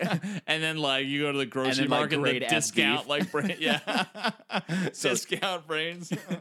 Taco Bell for mind flayers. Gosh. They'll sometimes, instead of eating the brains, however, they'll harvest them and use them for weird experiments. And for a really good example of this, you if you have the 5e monster manual, you probably want to check out page 191 where it talks about intellect devourers. Intellect devourers aren't our monster here that we're focusing on. However, there's not a lot about them, and they are centric to a mind flayer society. So we'll tell you a little bit about them. They are really interesting. Basically, it's a, a tiny creature, it's a brain that they create legs for this creature to add to their thralls and other weird creatures. There's so many weird creatures that mind flayers create. If you do a Google search and Wikipedia mind flayer, you get all these weird mind flayer creatures such as the brain golem and such like that. Intellect devourers are another one. Chris, tell us a little bit about the intellect devourers. Yeah, these things are crazy. They almost remind me a little bit of like we talked about tomb spiders back in the day, where like Horrifying. they, yeah, where they lay like their eggs inside of this thing and it like walks around, and then so these intellect devourers, they're basically brains from creatures that mind flayers caught that were subjected to terrible rituals and all of these tests, and they like sprouted these four almost like canine looking legs. Yeah. And so what these things end up doing is they go around and they will attack things that they find. They will consume the brains, and then those bodies are used as like puppets Yeah. that they So like creepy. yeah they like use to lure other things in and devour more brains and get more puppets. So if you're going through the Underdark, don't trust anybody because they might not actually be themselves. They might Yeah. have an intellect devourer Yeah. controlling them. Yeah. And like you said, they have these canine like legs. However, that's the image they show. I wonder if because these are experiments, I wonder if that's like magic. Probably not magic because these are these creatures, mind flayers, Well, are not big into the arcane. Yeah, so the way I they, wonder they get into like these things by teleporting. So I wonder if they have some sort of like psionic abilities as well. Like, are they using other creatures to add as the legs? And so, when you see an intellect devourer or a bunch of them, do they all have all different weird legs? Could you see one with like human hands or just two pairs of like human feet just walking ar- around? That would look creepy. That would be weird. Yeah. So we'll talk about Mind Flayer society a little bit. Mind Flayer city or settlement is normally around 200 to 2,000 Mind Flayers. So next time you think, hey, we can take this Mind Flayer society on, just realize that the normal one has at least 200. Chris, if they can cast Mind Blast five to six times a day, and there's 200 of them, do the math for me. A thousand to twelve hundred times ridiculous. for only two hundred. Can you handle that? I don't know about that. That's you have to be really lucky. Even level 20s are going to crit one every now and then. Yeah. Terrible. So, yeah, I mean, that's not crazy huge comparatively to like what they talk about where they used to rule the entire universe, which can you imagine like just like tens of thousands, millions of mind I just want to to know how they fell out of control of the universe. yeah, is they my don't. They thing. don't go into a lot of that, but it's which I kind of like the mysterious. It could have been. I origins. mean, the gods could have done something about it. Like I know it- that the eh, you Gith know. Yankee were probably part of it because they Yeah, were right. slaves and they decided to rebel and Githyanki were saving for another episode, so we won't go too much into Yep. that. But they hate the Githyanki, and Githyanki rightfully hate them. But uh, Mind Flayer Society is ruled by this large, strange creature known as an Elder Brain. And it is just what you would think. It's this big, huge, massive brain that resides in a brine pool at the center of a mind flayer community. And this thing is so powerful with its psionic abilities that it's able to hold multiple telepathic conversations with any mind flayer within five miles of it. Like, if Mind Flayer Society is a computer, this thing is the motherboard. Like, that's controlling everything, basically. So, yeah, the Elder Brain. Mind flayers are hermaphroditic creatures, which means that they spawn massive larvae two to three times in their lives. This is one of my favorite Mind Flayer lore. I came across it first when I played the Baldur's Gate 2 game. Mm-hmm. It's creepy, but so these little things, they're also known as tadpoles. They reside in the pool of the Elder Brain. And if there's not a room there, they'll have other pools where they reside in. And they resemble miniature Mind Flayer heads.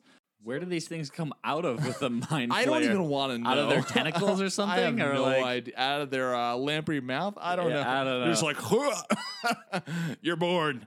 I don't know. I have no idea. But they're they're left to develop in these pools, these brine pools, and those that survive 10 years are selected to be inserted into the brain of other humanoids. And so in Mind Flayer society, the most desirable ones are humans, drow, elves, Githyanki, Gith Zera, Grimlocks, gnolls, goblinoids, and orcs. And so they put it like in their ear, whatever they need to, to insert it into the brain of this human, and it devours completely their brain, absorbs the host's physical form entirely, and becomes a physically mature but mentally young mind flayer. This process is called ceremorphosis, and it is absolutely something that is out of a horror film. I almost wonder too. Like you said, they they spawn two to three times in their lives. Like they they have these massive larva spawns. I wonder if it's like for every brain you've eaten, that's like one of the hmm. larvae that spawns. And this is probably going to sound kind of weird, but what if it's almost like they only poop two to three times in their lifetime? And it happens to be like every time, like that's how they end up having these larvae spawn is all the brains. You're not going to find that in a book. no, but Oh, that would be interesting. Mind Flayer poop. Getting deep and dirty here. Oh gosh. So mind flayers, however, they will try ceremorphosis on non-humanoid creatures. They love experimenting with these intellect devours, all these things, but the process rarely doesn't end in failure. And when it does fail, it kills both the host and the larva. There are other failed cases, however, that don't end in death. In lieu of attacks on the, their cities, mind flayers may sometimes need to leave and flee and leave their larva behind. And so, what'll happen is, without the proper nourishment, larvae will start to consume each other. Maybe that answers our whole put a bunch of mind flayers in a room. Will they start like devouring their own At least the tadpoles will. right? At least the tadpoles will. And so they'll start to consume each other until only one is left. That one will get hungry. It'll leave its pool in search of nourishment. It'll find a food source if they if it does in time. And however, it doesn't explain how this happens, but it becomes this mind flayer like subrace creature called a neothelid. These creatures are very strictly hunted down by Mind Flayer Society and killed. For whatever reason, it's like you're not a true Well, it's probably an, it's probably an abomination because it's Yeah. not a humanoid. Can I just say creature. it? Mind flayers are Nazis. They're, awful. Nazis with tentacles. Yeah, they're like Nazis they really with are. tentacles. Master race. That's what they are. They're horrible. you could play a game like a crossover campaign where not mind Hitler is a mind flayer. That'd be perfect. Then you have to kill that mind flayer. Uh, Yeah, I almost wonder too. Like, so these larvae consume each other. Do they get bigger with inside that pool? Like, if it just like eats Yeah. and slowly grows bigger, like, what would happen Gross, if? fat, disgusting larvae. Yeah, it, it, like what what happens if all of a sudden like, and this might be something you could write in. It gets to the point where it doesn't need a host body anymore, Yeah. and it just becomes this Oh, like this disgusting it can, worm this thing. disgusting worm tadpole thing that can like learn to use telepathic and psionic abilities and then it can levitate and just like go around as like this massive tadpole and you only find them where like old and maybe it has like societies were maybe it psi- psionically controls a couple humanoids that bring it more humanoids that then Yeah. it just devours them. Yeah. like and it gets fatter and fatter and it's just it's like a squiddy Jabba the Hutt basically. at some point it just can't take a humanoid body anymore because it's so big because it's, so consumed so many things Oh god. or it tries to it's just this really teeny body with a huge, Huge larva head. head. oh gosh, man. So sometimes this process of ceremorphosis fails, like we said, leaving the host body the same as the original humanoid, but with a mind flayer's brain. So like a human, but with a mind flayer's brain. And so that's that's a failed attempt. And so that leads to a really weird life for this creature because it still desires and needs brains to live. And so now this creature has to like chop off, like basically scalp any creatures and then suck its brains out because it doesn't have its the tentacles and the mouth and everything. So a much more barbaric, gross like form. Not that the other form isn't gross, Yeah, right, right. but like just like machete off the head and just eating it like raw hamburger meat out of its like skull. like what a zombie would do or something like Exactly, yeah. exactly. And so the difference here is unlike the neothelid, which are hunted down strictly and, and killed, mind flayers, being geniuses, will keep these creatures and use them as spies to go out into the creatures that uh, it looks like their camps, their settlements, to either just spy on them, to be conquered, to bring back more. Mind flayers, everything about these things is horrifying. Yeah. They're scary. Yeah. Uh, they, like we said, they believe themselves to be the greatest race ever. Master race. Uh, all others are only worthy of surviving if they are slaves. Yep. That's the only way that they Slaves are food. Slaves, slaves are food. Slaves and then food. However you want to do it. Uh, the Githyanki uh, and the Githzerai are the most hated Yep. enemies. They have this long-standing rivalry. They were slaves at one point in time, and it's just and it's grown even stronger. Yeah. Githyanki. We'll talk, like we said, we'll talk about Githyanki and Sarah in a, another episode. But the Githyanki have these swords that are specifically made to kill mind flayers. right, right. And so Illithid do have a fear, though. They, Yep, do, they do. fear the undead. Yeah. because the undead are immune to psychic control. Because these undead. things are mindless and stupid and dead anyways. So they're not going to be able to do anything with them. They can't enslave them. They can't eat their brains. They can't do anything like that. I really like aboleths. One of the only races that are respected by the aboleths are the mind flayers. Because the aboleths remember the origins of almost all races. However the illithids they, they seemingly just appeared without preamble which absolutely scares the aboleths and that's, That's why one of my they, favorite things about that's the why they flayers. revere Their them. origins are just weird and creepy. Nobody and really knows nobody- where they came from. Yep, I don't even think Gary Gygax knows where they came from. I mean, He does. Does from Cthulhu. he's probably a mind flayer now? Is hmm. what he is. oh, that's weird.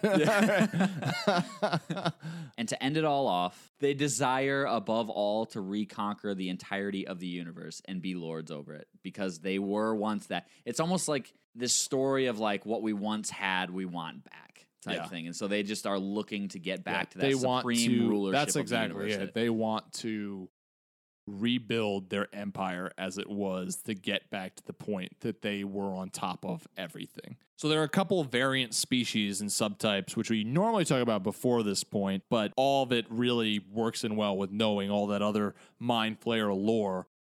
But there is a type that's called the Alhoon. And so, Chris, you might recognize the word Alhoon because I played a mind flayer. Yep, I wasn't there when you played him, but, Um, I you've- recognize that. You've name, yeah. encountered Alhoon things in our world. Sun and, Sebastian campaign we um, did. So yeah. Alhoon named himself because he was an Alhoon in my world, and he just took on that mantle as the Alhoon. Although it, he was different than what these Alhoons are, and we'll talk a little bit about this. So an Alhoon is a mind flayer who chooses to focus their studies on the arcane arts in addition to the psionic ones. That's what Alhoon did, and like we said, he was banished. He went and searched for his own power and glory beyond the Elder Brain. Alhoons, however, they reach this other point that the Alhoon that I played in my world did not reach. They become so powerful that they become undead liches. So undead lich mind flayers. Uh, awesome.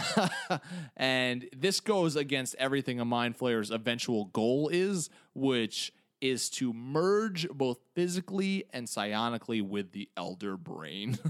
Which is so weird. Mind flayers are weird because they're they're super into themselves. They think they are the epitome of everyone.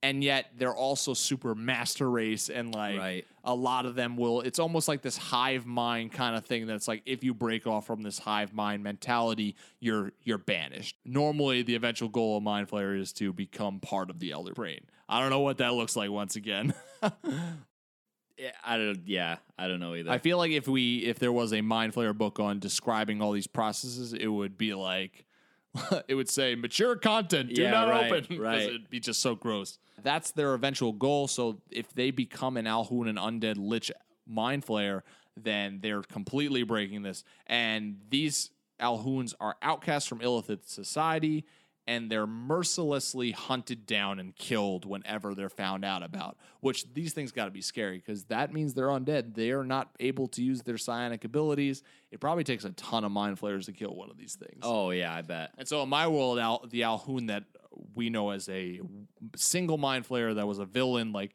his quest was always for eternal life. Right. But he wanted to do something more than become an undead lich. He wanted to He wanted to essentially become a god. yeah, he? and he pretty much made it to that point. Bef- and then Bastion Windsailor, heck yeah, killed him. But yeah, so that's where I got that idea from. One of the other variant species that you could put four mind flayers in your world, they are actually a variant species, correct? Yeah, These ones actually, are? this is Alhoon was one of these. Alhoon and- was one of these as well, yeah. making him even more powerful. These are called the Ulitharid, which fewer than 0.1% of larvae become a Ulitharid. They possess two extra tentacles, which are twice as long. And because of that, they have an extreme arrogance. Only the elder brain in these society holds more sway in Mind Flayer society. Apparently, in the Mind Flayer world, having two extra tentacles, apparently tentacles are seen as like a status type or something like that. And with two longer ones, you're held in such a higher respect than if you just have four shorter ones. Yeah. I almost wonder if it's like if you have a little bit longer tentacles, even if you just Well, have four, one- once it's ag- seen as something Yeah, once like again, it's that whole Nazi master race thing, Yeah. like blonde hair, blue eyes. It's like they are such an intelligent race, but they, like you said, like it's these two extra twice as long tentacles that make these things like they think they're better than everybody else, and the rest of normal mind flayer society also reveres them as better than everybody else except for the elder brain. Yeah. like it doesn't go into do are they more intelligent, blah blah blah, but it's these tentacles that make them they're more important. They're better than we are. Yeah. Lastly, there is the vampiric illithids. Man, if you just you know you want to get so scary, there's just you don't you don't you don't need to go this far. You can just keep the mind flayers. But things holy are cow, already these things are scary scary. enough, but add Yeah. yeah. So vampiric illithids, just like mind flayers, they have unknown origins. How do these things come about? We don't know. They cannot spawn. So they can't make larvae, vampiric larvae, and create more of themselves. They need both brain and blood to survive. They're more feral than other illithids. And unlike other illithids who are geniuses, they're barely even intelligent. These things are hated and feared once again by regular mind flayers.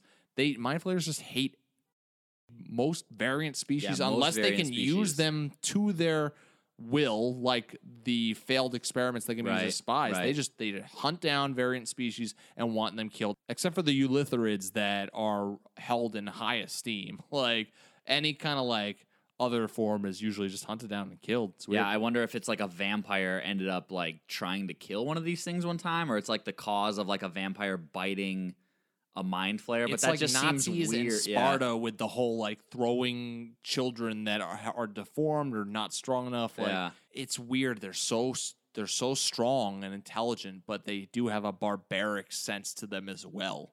So that's a lot about mind flayers. Mind flayers are great. because there's a lot about mind flayers. Maybe now you have an appreciation like I do of why mind flayers are so amazing and cool. Chris, we've got some adventure and encounter ideas for mind flayers. Let's share them. So my first idea we actually did in a previous campaign in the prison break campaign that I played in, and that was the one that I actually played Alhoon. Fluffle Jared, who was DMing for that campaign, came up with a really good place for my character to start with. Basically, we all started in prison, and so each of us had like our own jail cells and stuff. I had a different setup as Alhoon. Basically, they used me in that prison as a torture device. So if Okay. if prisoners got unruly or just got to the point where the guards were just like, we don't want to deal with this guy anymore. He just causes too much trouble. They'd bring you to this room. They'd strap you into this chair. And then you'd hear like shackles from behind you. And it was me, Alhoon, the mind flayer, coming out. like they opened up a gate. I just picture like way smaller, but the Rancor. Yeah, I was like, just thinking that the out. Rancor. and you were just strapped to this chair because you couldn't see what was coming. But it was basically they'd starve me, Alhoon, and then when a prisoner was unruly, I'd come out, I'd suck their brain out, and then they were just a mindless thrall that they just threw them like a vegetable into solitary with other thralls and never had to deal with them again. That was such an awesome, brilliant, like they didn't tell me that was gonna be my like Sure. starting point in that campaign. But for like a mind flayer, that was so exciting for me as a player.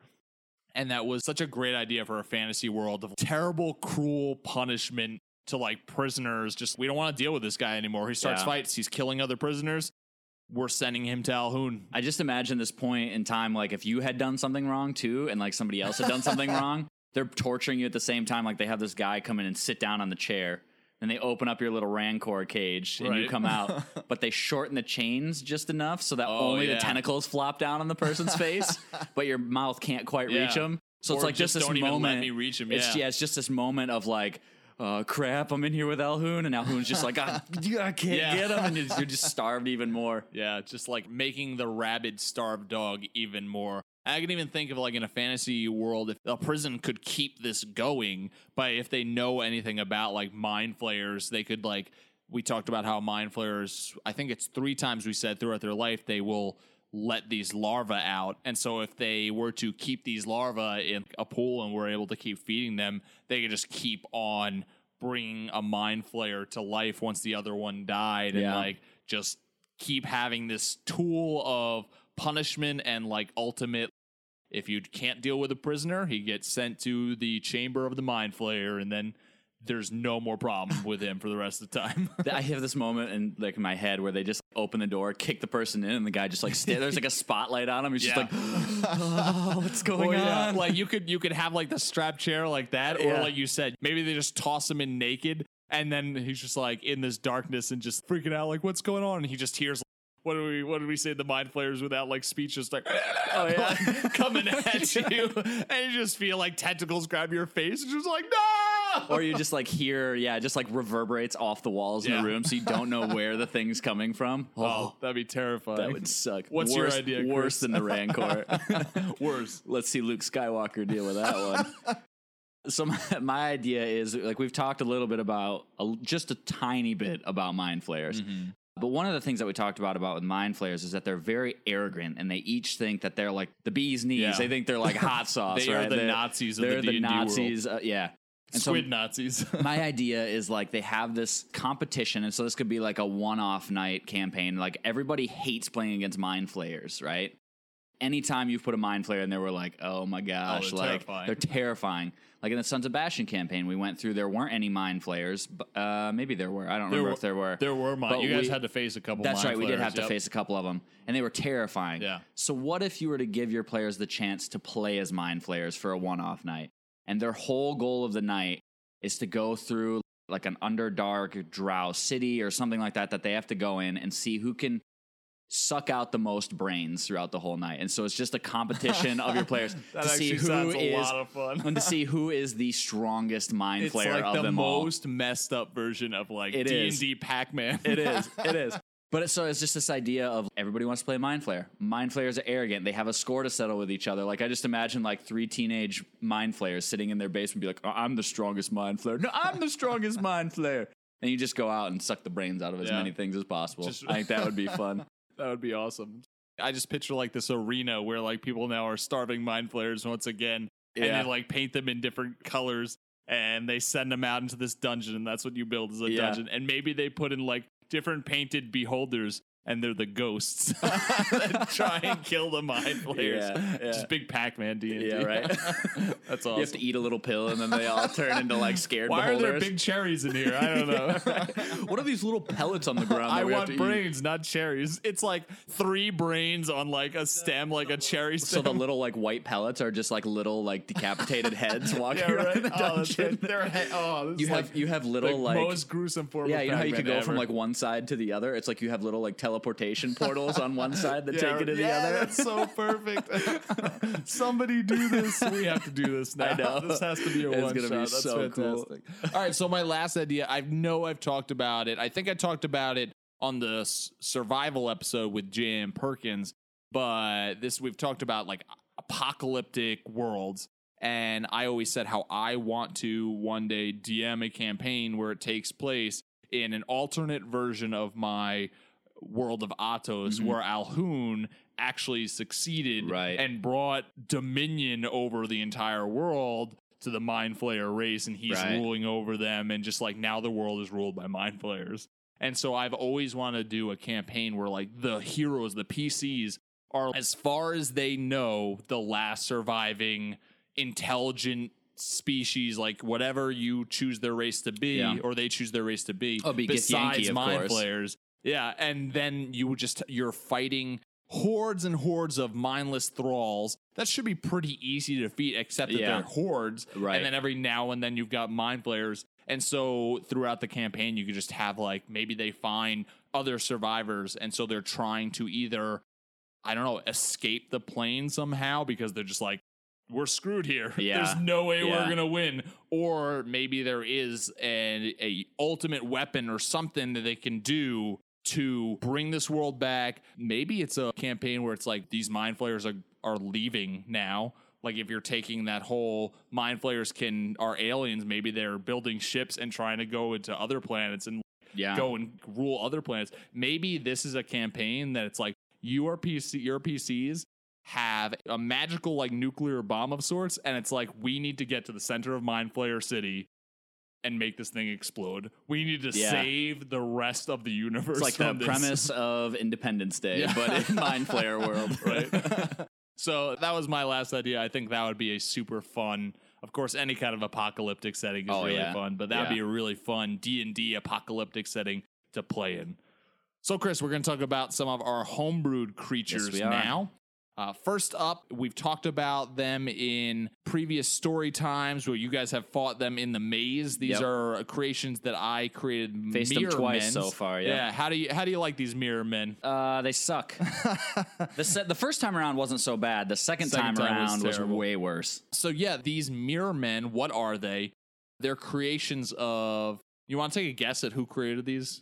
What God created? Well, I have these? the outline You'll- in front of me. Oh yeah, that's right. oh yeah. Uh, I'm gonna well- I'm gonna go out on a limb here and say Cuthbert. yeah. Okay. Why do you think it was Cuthbert? Why would Cuthbert create these things? Uh, let's see. He says your greatest adversary will forever be yourself. Wow, that's really good. So, it's like you know, that's- that's what like Saint know- Cuthbert It's like you know the answer. Like it's right in front of you. Yeah. Yeah. So Cuthbert created these things of of all the gods to create it, but it's because they were to test a warrior's wisdom and to teach them against the faulty trap of vanity and selfish glory. And Saint Cuthbert, one of his quotes is. Your greatest adversary will forever be yourself. It is in this quest that the road to victory will lead you to the doors of defeat.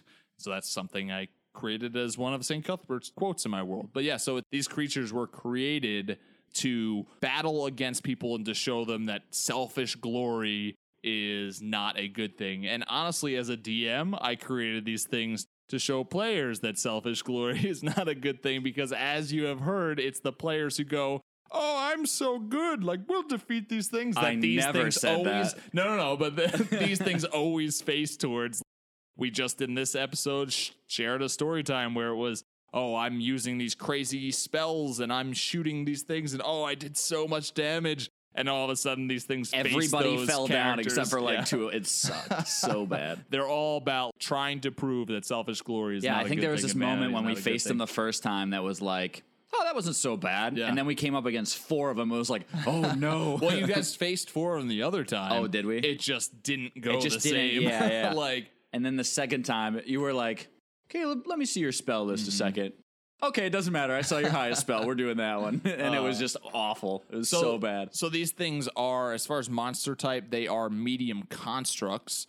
There is a variant species and subtype which uh, you may or may not have walking around in this labyrinth, may or may not. It's called a mirror golem, and so this is a the subtype of these mirror men, and it's a a large construct with six arms, three mirrored faces, two facing forward, one facing backwards. And so basically this thing can never be flanked, which sucks for you as a uh, as a rogue character. Yeah, I'm to go with May for 500, Alex. I think they're in there. I mean this thing can copy if it wants the abilities of three of the adventurers and it has six arms so it just creates weapons like the other mirror men out of thin air and just oh mirror golems would be terrible to face Thanks, Cuthbert. Yeah, right. Thanks, Cuthbert. Uh, so, as far as special abilities, it has Vein Reflection, which it assimilates an enemy, a PC, and it's usually the one that shows themselves to be the most confident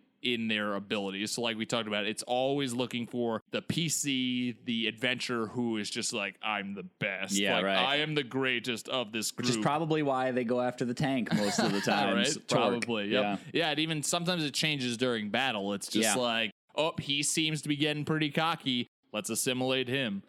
So, and then they they also have the mimic ability, which uh, can attack with the power of the one they're reflecting and mimic any ability that that enemy has for the day. So, two of them mimic Grouthoof and were able to cast any of the spells that he Yeah. had taken for the day.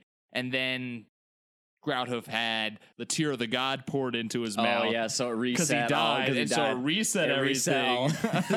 and so they the got all those spells back, which was just terrible. But you guys ended up being able to beat them. So I think I'm the only one that hasn't died so far in here, and Yeah, we're out uh, of tier yeah, of the gods. no, you haven't. You had And to we're give out of yours tier of the gods yep. now. Yep. So Oh, hopefully no. you don't.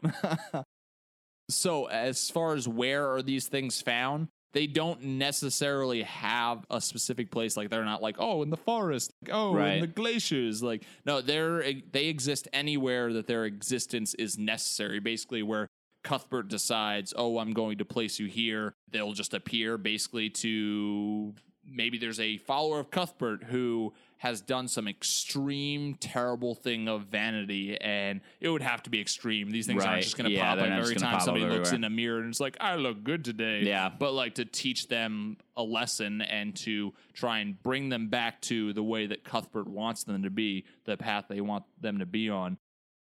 They also will usually be used to guard powerful objects of the gods. This maze is a perfect place for them. Yep. Whatever this labyrinth it makes sense is that they're here. guarding Yeah. for you guys. A couple notes on Mirror Men. You didn't know this. Now, here's the metagaming aspect, right? Uh, Hmm. mirror Men have a weakness, and it is their mirrors. So you could specifically try to target their mirror, uh, but their mirror has better AC because you're trying to hit something so small rather than their whole entire Sure. body. But if you were to hit their mirror instead of the rest of their body, it does double damage. Why did we not think about that? I that don't know. makes I perfect sense. expected you guys to do that, but you guys didn't.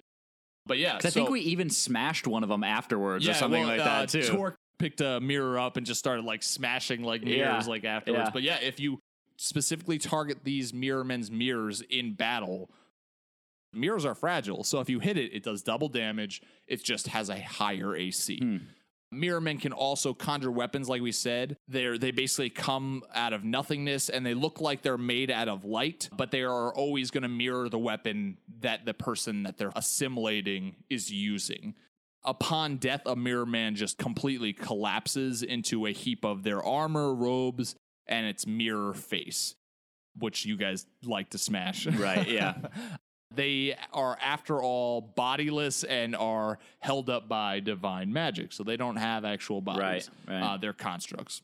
One other thing that we have done with the Mirror Men because they're mimicking creatures is whenever I, as a DM, I decide, oh, this Mirror Man is going to make this attack or use this spell. But just as an added, I think for the most part, it it's worse on your guys' accounts. Like you guys aren't like, oh, yay. Like I let you guys yeah. roll for Which you did for Mirror Men. Caleb's Yeah. like thunderstorm, whatever, whatever and it he was. rolled he used, like yeah. max for the Mirror Men, and he rolled and like he rolled like for like his like eight points Yeah. of damage for his. So like I go, all right, guys, you can you can roll for your Mirror Man, and it's just it's usually pretty awful. It's when you roll high, but it's for the enemy. It's just like ah.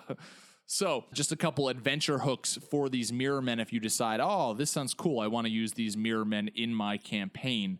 First of all, you could use these mirror men in a situation of you have a PC who's a paladin, but maybe they're becoming a really cocky paladin, and Mm. so they're not. That never especially happens. Saint Cuthbert, yeah. I don't think it really happens. No, it's happened with even like even Paladin Caleb has become I'm pretty, like for, oh, pretty I'm sure so good. Balfrus Oh, became on a my- little yeah, on his for a little horse, bit. It's like yeah. I'm undefeatable Yeah. on my horse. Yeah. You just have a Mirrorman pop up, and all of a sudden the Mirrorman is riding a what would it be a mirror horse? Like I think it'd be a horse made out of light, is what I imagine. Yeah. but just Yeah. like fighting. That'd be actually a pretty sweet scene. Like it'd be a a paladin on his horse. In like a jousting competition with Oh like a gosh. mirrorman on like a light horse, that'd be a sweet. it's the minute the paladin says, I'm on a horse. Like this, the Old Spice commercial. Instantly, a mirror man just pops Uh, up. but yeah, the cocky paladin, you're just like you and maybe even the rest of the players, they're just like, you're not really acting too much like a paladin. Yeah. You're really not Yeah. humble. Well, maybe the gods decide, oh, let's teach him a lesson he needs to. And we are not advocating player punishment here. No, but this would be if you're if you have the right group of players, this could be a good way to have the gods who you as the DM are controlling give a little bit of a like, hey man, like maybe he's not out to kill him, but to bring him down, To to bring him him, down, yeah. and be like, hey, You're not your as good as you think is you not are, a good yeah. thing. Your god does not is not pleased by your vanity right, right. also like we said you could use these mirror men as as guards and so maybe in your world you create and i'm hoping that in me saying this chris you're going i don't think mitch is giving away what's what's behind this maze because i'm not it's not going to no, be we've, this we've pretty but- much figured it out. Like, Yeah? You think you figured it out? No, not like what's there, but Oh, it's like there's big doors at the front, there's Yep. big doors at the back. yeah There's probably something pretty stinking cool at the back of it. and so thing. if you want in your world you could create maybe there's a god vault where like there's artifacts of the gods like described in d&d books and all you can find them on the internet maybe there's a god vault that holds all these crazy artifacts maybe even the weapons of the gods and maybe there's just legions of mirror men that guard the god vault Let's not hope that that's the case. yeah, but right. well, that's what I, that's what I'm saying. Yeah, is yeah. in me telling this as an idea is me pretty much saying you're not going to find the God Vault. Yeah, so whether yeah. there's a God Vault in my world or not, that's not what this Yeah. labyrinth is guarding. Also, one last adventure encounter idea. I called it the Trials of the King, and basically, I thought it'd be a cool thing for maybe as like a king is reaching the age where he takes over or his father dies and so he's to step up and be a king. Maybe it's not just a simple like you're crown king but you need to prove yourself worthy of being the king of this land. And so you go through this trial and maybe there's a dungeon that you have to go through and do these specific tests fighting a mirror man would be a really good Yeah, it test would like be. a vanity and just see how the king does and so that's like something that cuthbert is like the main god of this land and so he creates a mirror man to protect maybe the crown is at the end of this dungeon or whatever and so the king to be has to beat a mirror man to get the crown that would inevitably be throne. himself. Yeah. So that's the mirror Mirrormen. Hopefully, you guys like that, and maybe some of you go, "Oh, I want to use Mirrormen in uh, my campaign." Chris, you have a homebrew monster for us, one that we've also faced recently and talked Yep. about in in the stories of your campaign recently. Tell us about your homebrew. Yeah, creature. these are called ice shriekers, and what they are is they're basically a creature that takes its form in the ice. And we'll talk a little bit more about what they do later. But they look humanoid in shape, but they're very, very smooth. But they look to be like humans or elves or dwarves or halflings or any sort of humanoid esque creature they can take the form of. Monster type, they would be more like an ice elemental some of their special abilities. They have ice walk, which is pretty understandable. Like Yeah. you can walk on difficult They're terrain like of ice and snow. in the snow, but yeah, with ice. yeah, but they're snow, completely ice and not like Legolas at all. so they can walk very easily on ice and snow. They don't take any movement. Penalties for that.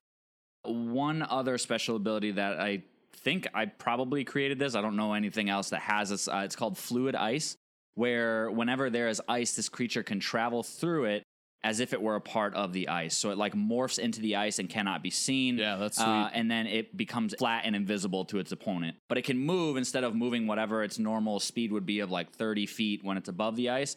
It now doubles its movement speed when it's in the ice itself. So it moves faster when it These becomes. things would be like terrifying in a like your party is walking across a frozen lake and these things attack you. Yeah. Like they'd just be zipping around and like you could run in a different direction and have no idea that this thing is like already in under front of the you, ice yeah. and it just pops up in front of you. Well, Like, that's that kinda what be- happened the first really couple of times that you guys faced. like You on the on a lake of ice. Yeah, you guys walked into the room and then just whoop, just came Yeah, out of the yep. ice the first time you came in. Yeah.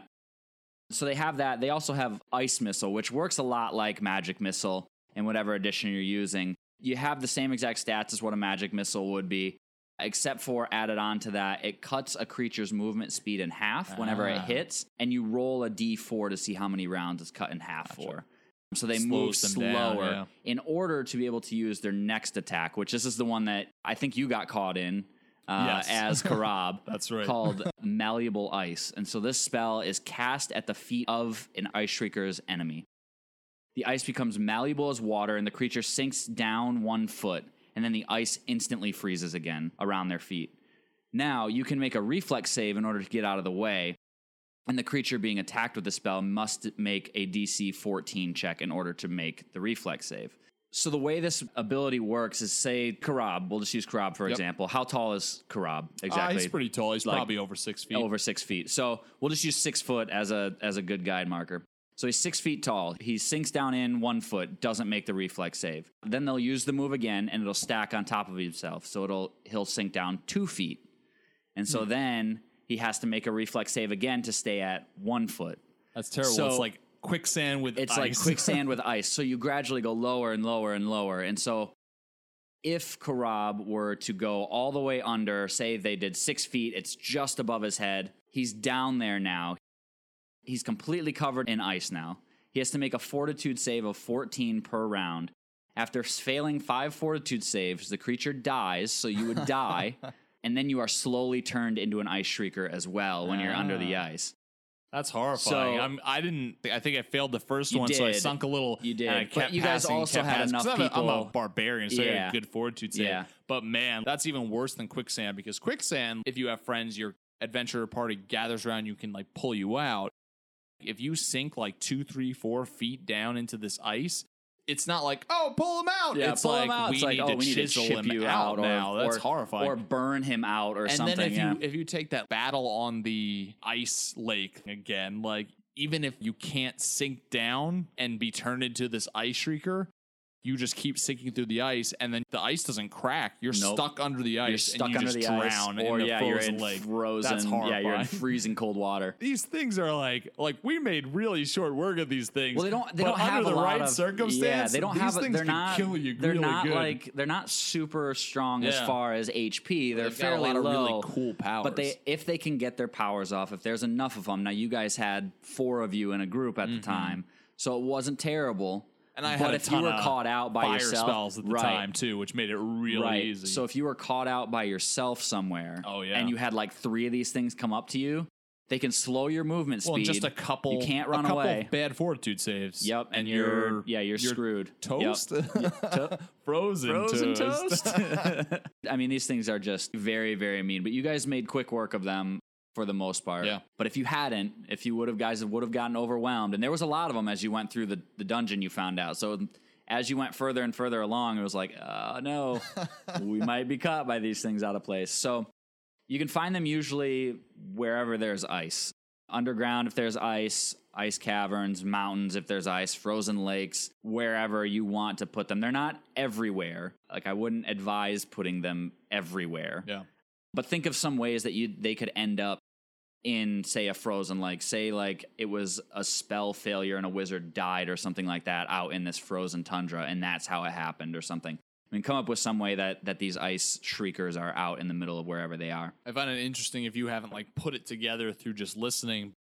I was thinking about everything you said, and at the beginning you said these things have they're different heights, they're different like girths and shape, and like mm-hmm. some look maybe like ice dwarf or an ice Yep. human, and that's why it is, because these things take whatever enemy they're fighting, s- try to sink them down and create another one. And so if it's a dwarf that sinks, it's going to look like a dwarf Yeah. ice shrieker. It's gonna look exactly a like the one that went like down, A yep. human ice shrieker. and- Yep. Yeah. So the history behind Ice Shriekers, the way that they were created, they were formed from a failed resurrection spell. A famous wizard in the First Age called Sigmund Rudiger experimented with the beginnings of resurrection magic. He was one of the guys that first perfected it in my world, first was able to teach other people how to do it. And his wife passed away and he wanted to bring her back. Unfortunately, he tried to cast a spell on her, and even though she had died of old age, which the spell obviously doesn't work on if you read the notes on it, it backfired, and because she was on ice, it fused her with the ice, and she became the first ice shrieker. Hmm. And so that's the way that these ice shriekers were first created in Did she world. kill him? Uh, no, she did not. sinks him down, She like, did "No!" not. She disappeared and swam away. I don't know what you would necessarily call it when she's in the ice, but she left. uh, and Sigmund was just like uh, Didn't even know what he had was- done. Yeah, didn't even know what he had done. But from then on, that was the legend of how the Ice Shriekers had been created. We'll move to adventure hooks now. So one of the adventure hooks that I have is uh, you're hired by the king of the city. He was he hired this merchant to travel, bringing some of his goods across to another another town or another country or whatever. And the merchant cart never made it. You get a message from the other city that says it never made it. You go to find to see where the merchant was, and the merchant cart is turned over and riddled with ice bolts. It has these ice bolts within the within them. The merchant is nowhere to be found. As you explore, you come up against some of these creatures, and one of them looks oddly familiar because it's the merchant. And so this could end up being something that the king didn't know that these things were around. And so now you have to go on this quest after you find this merchant who had changed into an ice shrieker to then destroy hmm. all of the rest of the ice shriekers that are around because these things will take over an area if they have the opportunity to. The next adventure hook I have, speaking of taking over an area, the ice shriekers are running out of space in their nearby ice cavern. Like there's just too many of them. Like people hear these legends of either treasure being up there or whatever, and they go up, and just more and more people are disappearing, turning into these ice shriekers. They're running out of area, they're running out of, of space for them to all move and be comfortable. And so they go down to find a small village in order to take over more people and have more space to live. So that might even be something interesting too. You come up to the city and it's just like maybe the ice shriekers you put in their, your world are actually still intelligent and they're just like living normal life, like in these houses that they've just changed into ice, like that they've taken over. And that could be one thing that I I even think of just if they've taken over a town, maybe it's just like ghost town, but you go into this town and it's every single building just has ice just draped Yeah. like it looks like a blizzard came through and just froze Yep. everything but these things are living in this ghost town and if you enter into this this ghost town they're going to turn you into a ice shrieker themselves. I picture like a horror campaign where you're walking through this ghost town and all of a sudden you think you see something move in a building and it's gone. You see you think you see something moving down an alley and it's gone because these things can like you said like just form back into Yeah. the ice. And so one second they are going to be there, another second they're going to be gone. have a so perfect title for this movie. dropping down like blinks of the eyes, they're switching and switching back and just scary as heck. I have a perfect title for this movie. Are you ready for this? yeah, I'm ready. The Ice Has Eyes. Oh my god. oh man. All right. and everybody just stopped listening. Uh, Well, that's all we have for you today on the meat. We hope that you enjoyed our talk about minotaurs, mind flayers, mirror men, and ah, Chris messing up the M's, ice shriekers. mice shriekers. Mice shriek. Oh. Next time, Little- little shriek- mice that eat- shriek. Oh, They're God. like banshee mice. Oh, Oh. there you go. There's another another 'em, one. Banshee 'em. mice. All right. So we hope that you enjoyed this segment of the meat and talking about our second part of Raw Real Monster series. Before we close out the show, let's pass it over to DM Neil and DM Main Prize for this week's DM Nastics. Welcome back to DM Nastics, the gym for dungeon masters to work out their minds. I am DM Main Prize, and I'm joined by the lovely. DM Neil, aka Joke Moniac. It's mainly the beard that makes me lovely. Me too. For this DM Nastics, we tied it back to episode number 28, which was Raw Real Monsters, number one, which focused on beholders, spiders, and more. There was no guest for this episode. For the DM Nastics, it was number 11, and it was entitled Monster Mash. He did the monster mash. The monster mash. Monster Mash. So the idea behind this, uh, when I posted it, was being a relatively new DM, you know, having the new fifth edition monster manual and trying to read through it and get a grasp on all the monsters. I wanted to try and take two monsters and kind of jam them together to create a new one, because I'm trying to make my own homebrew setting. So a good way to, you know, flesh out your own homebrew place is to have your own homebrew monsters, as well as you know the ones everyone's used to. So a good way to do that is to get a monster in the monster manual and kind of use it as a template. So I thought we'll just jam some together. So I grabbed 10 monsters out of the monster manual, kind of wrote them down a list, said, hey guys, let's try and combine two of these and see if we can create a brand new kind of thing. So we had stuff like trolls, unicorns, hellhounds, you know, goblins, cloakers, stuff like this. And we said, let's combine these, let's make a new monster. One I kind of want to highlight was done by I'm going to probably butcher this, but it's KJ Magel. What he wanted to do was create a goblin unicorn mix. So he said, you know, this thing was created by some kind of crazy mad mage And this experiment created the goblicorns. And these are goblins who have a horn in, in the middle of their forehead, much like a unicorn. And they also have the ability to teleport. However, they can't really teleport of their own free will because they're too kind of stupid to know how to use it. Uh, so they're probably just teleporting around hilariously, unknowingly how they're doing it. He created an entire stat block for fourth edition because you know all the editions need love, and so if you want to try and take that and convert it into your own homebrew setting, you can use the Goblicorns in your own campaigns. So the other one that we wanted to highlight was done by DM Grindle, and he mixed together a cloaker and an azer, and he entitled it Pyre Cloak. I'm already, I'm already terrified of the monster as is because I hate cloakers. I know I've lost a player to it personally, and I can only envision how much worse it would be if that cloaker was on fire. So his kind of idea behind it was that they're native to the elemental plane of fire, but are accidentally summoned to the material plane by would-be conjurers. They're thoroughly evil and perpetually hungry. They're large creatures that usually swim freely through the, the lakes of the elemental plane of fire, but on the material plane, they live a very different life. They feed on both heat and flesh, particularly the flesh of dwarves and magic users. They're an ambush based predator and they hide in the heat of a fire. On attack, they engulf their prey and burn them alive, absorbing their flesh and life force. Uh, Yikes. Yeah, I don't, I don't even know what to think after that. All, all I can think in my head is just someone like the greatest, like the most comforting feeling they have, just like I'm gonna go up to the hearth, like it feels like home, it smells like home, and now I've been consumed by a pyre cloak and died. it's very true. So here's my question: Would you rather fight one cloaker or ten goblicorns?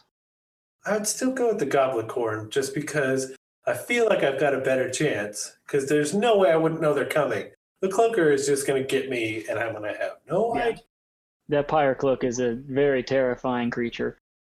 I know that for me, the, the one that I had kind of thought of, but then didn't actually work all the way out was a troll dragon combination. Because I figured dragons are ridiculous. Why not give them the ability to regenerate? It It seems makes like it only makes sense. It's the next logical step. So if you guys want to get involved with these kind of challenges, these creative exercises where you're just doing crazy things like smashing up uh, various monsters, or in our past segments we talked about, you know, collaboratively creating gods or villains. Definitely join up on the forums. We've got a lot of people signing up every day, and the conversations we're having are pretty amazing. to do that, just head over to dungeonmasterblock.freeforums.net and try some DMnastics so your players don't ask, Do you even lift? I gotta get a pump. That's it. It's good. It hurts. I know it does. That's it. Get it. Well, that's all we have for you today. We hope that you enjoyed our talk about Minotaurs, Mind Flayers, Mirror Men, and ah, Chris messing up the M's. Ice Shriekers. Mice shriekers. Mice shriek. Oh. Next time. Little- little mice that that shriek. Oh, They're God. like banshee mice. Oh. There you go. There's making another 'em, one. making Banshee 'em. mice. That's all we have for you today on this episode of the Dungeon Masters block. Chris, if they would like to write into us, send us some emails, and uh, get in touch with us, maybe they have some homebrew monsters of their own that they like to tell us about so that we can, in a future mailbag of holding, share about those. Where can they reach us at? Yeah, you can send us your emails at dungeonmasterblock at gmail.com. Send us anything that's over 140 characters that you can't post on Twitter because sometimes Twitter's annoying that way. Send them there, dungeonmasterblock at gmail.com. You can also send us a five star review on iTunes. Keep getting the publicity out there. The more five star reviews we have, the more people look at it and think that we're actually kind of cool. Yeah. So send us send them that way. Uh, let's have more people join the block party. We're also on Stitcher. You can join us there as well. You can follow us on Twitter at DMS underscore block. That's at DMs block. You can like our Facebook page. Both of those places will have show updates and just uh, updates all around and news on dungeon mastering in general.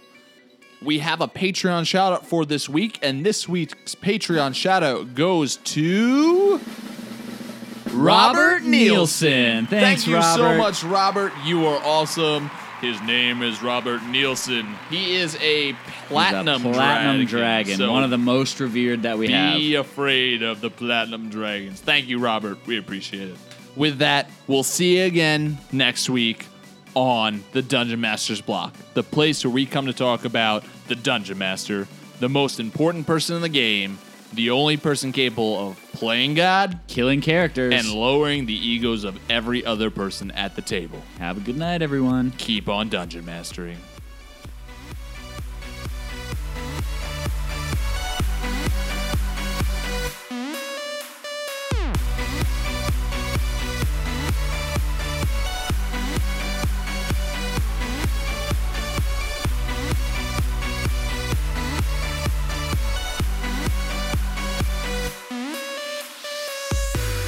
Goodbye.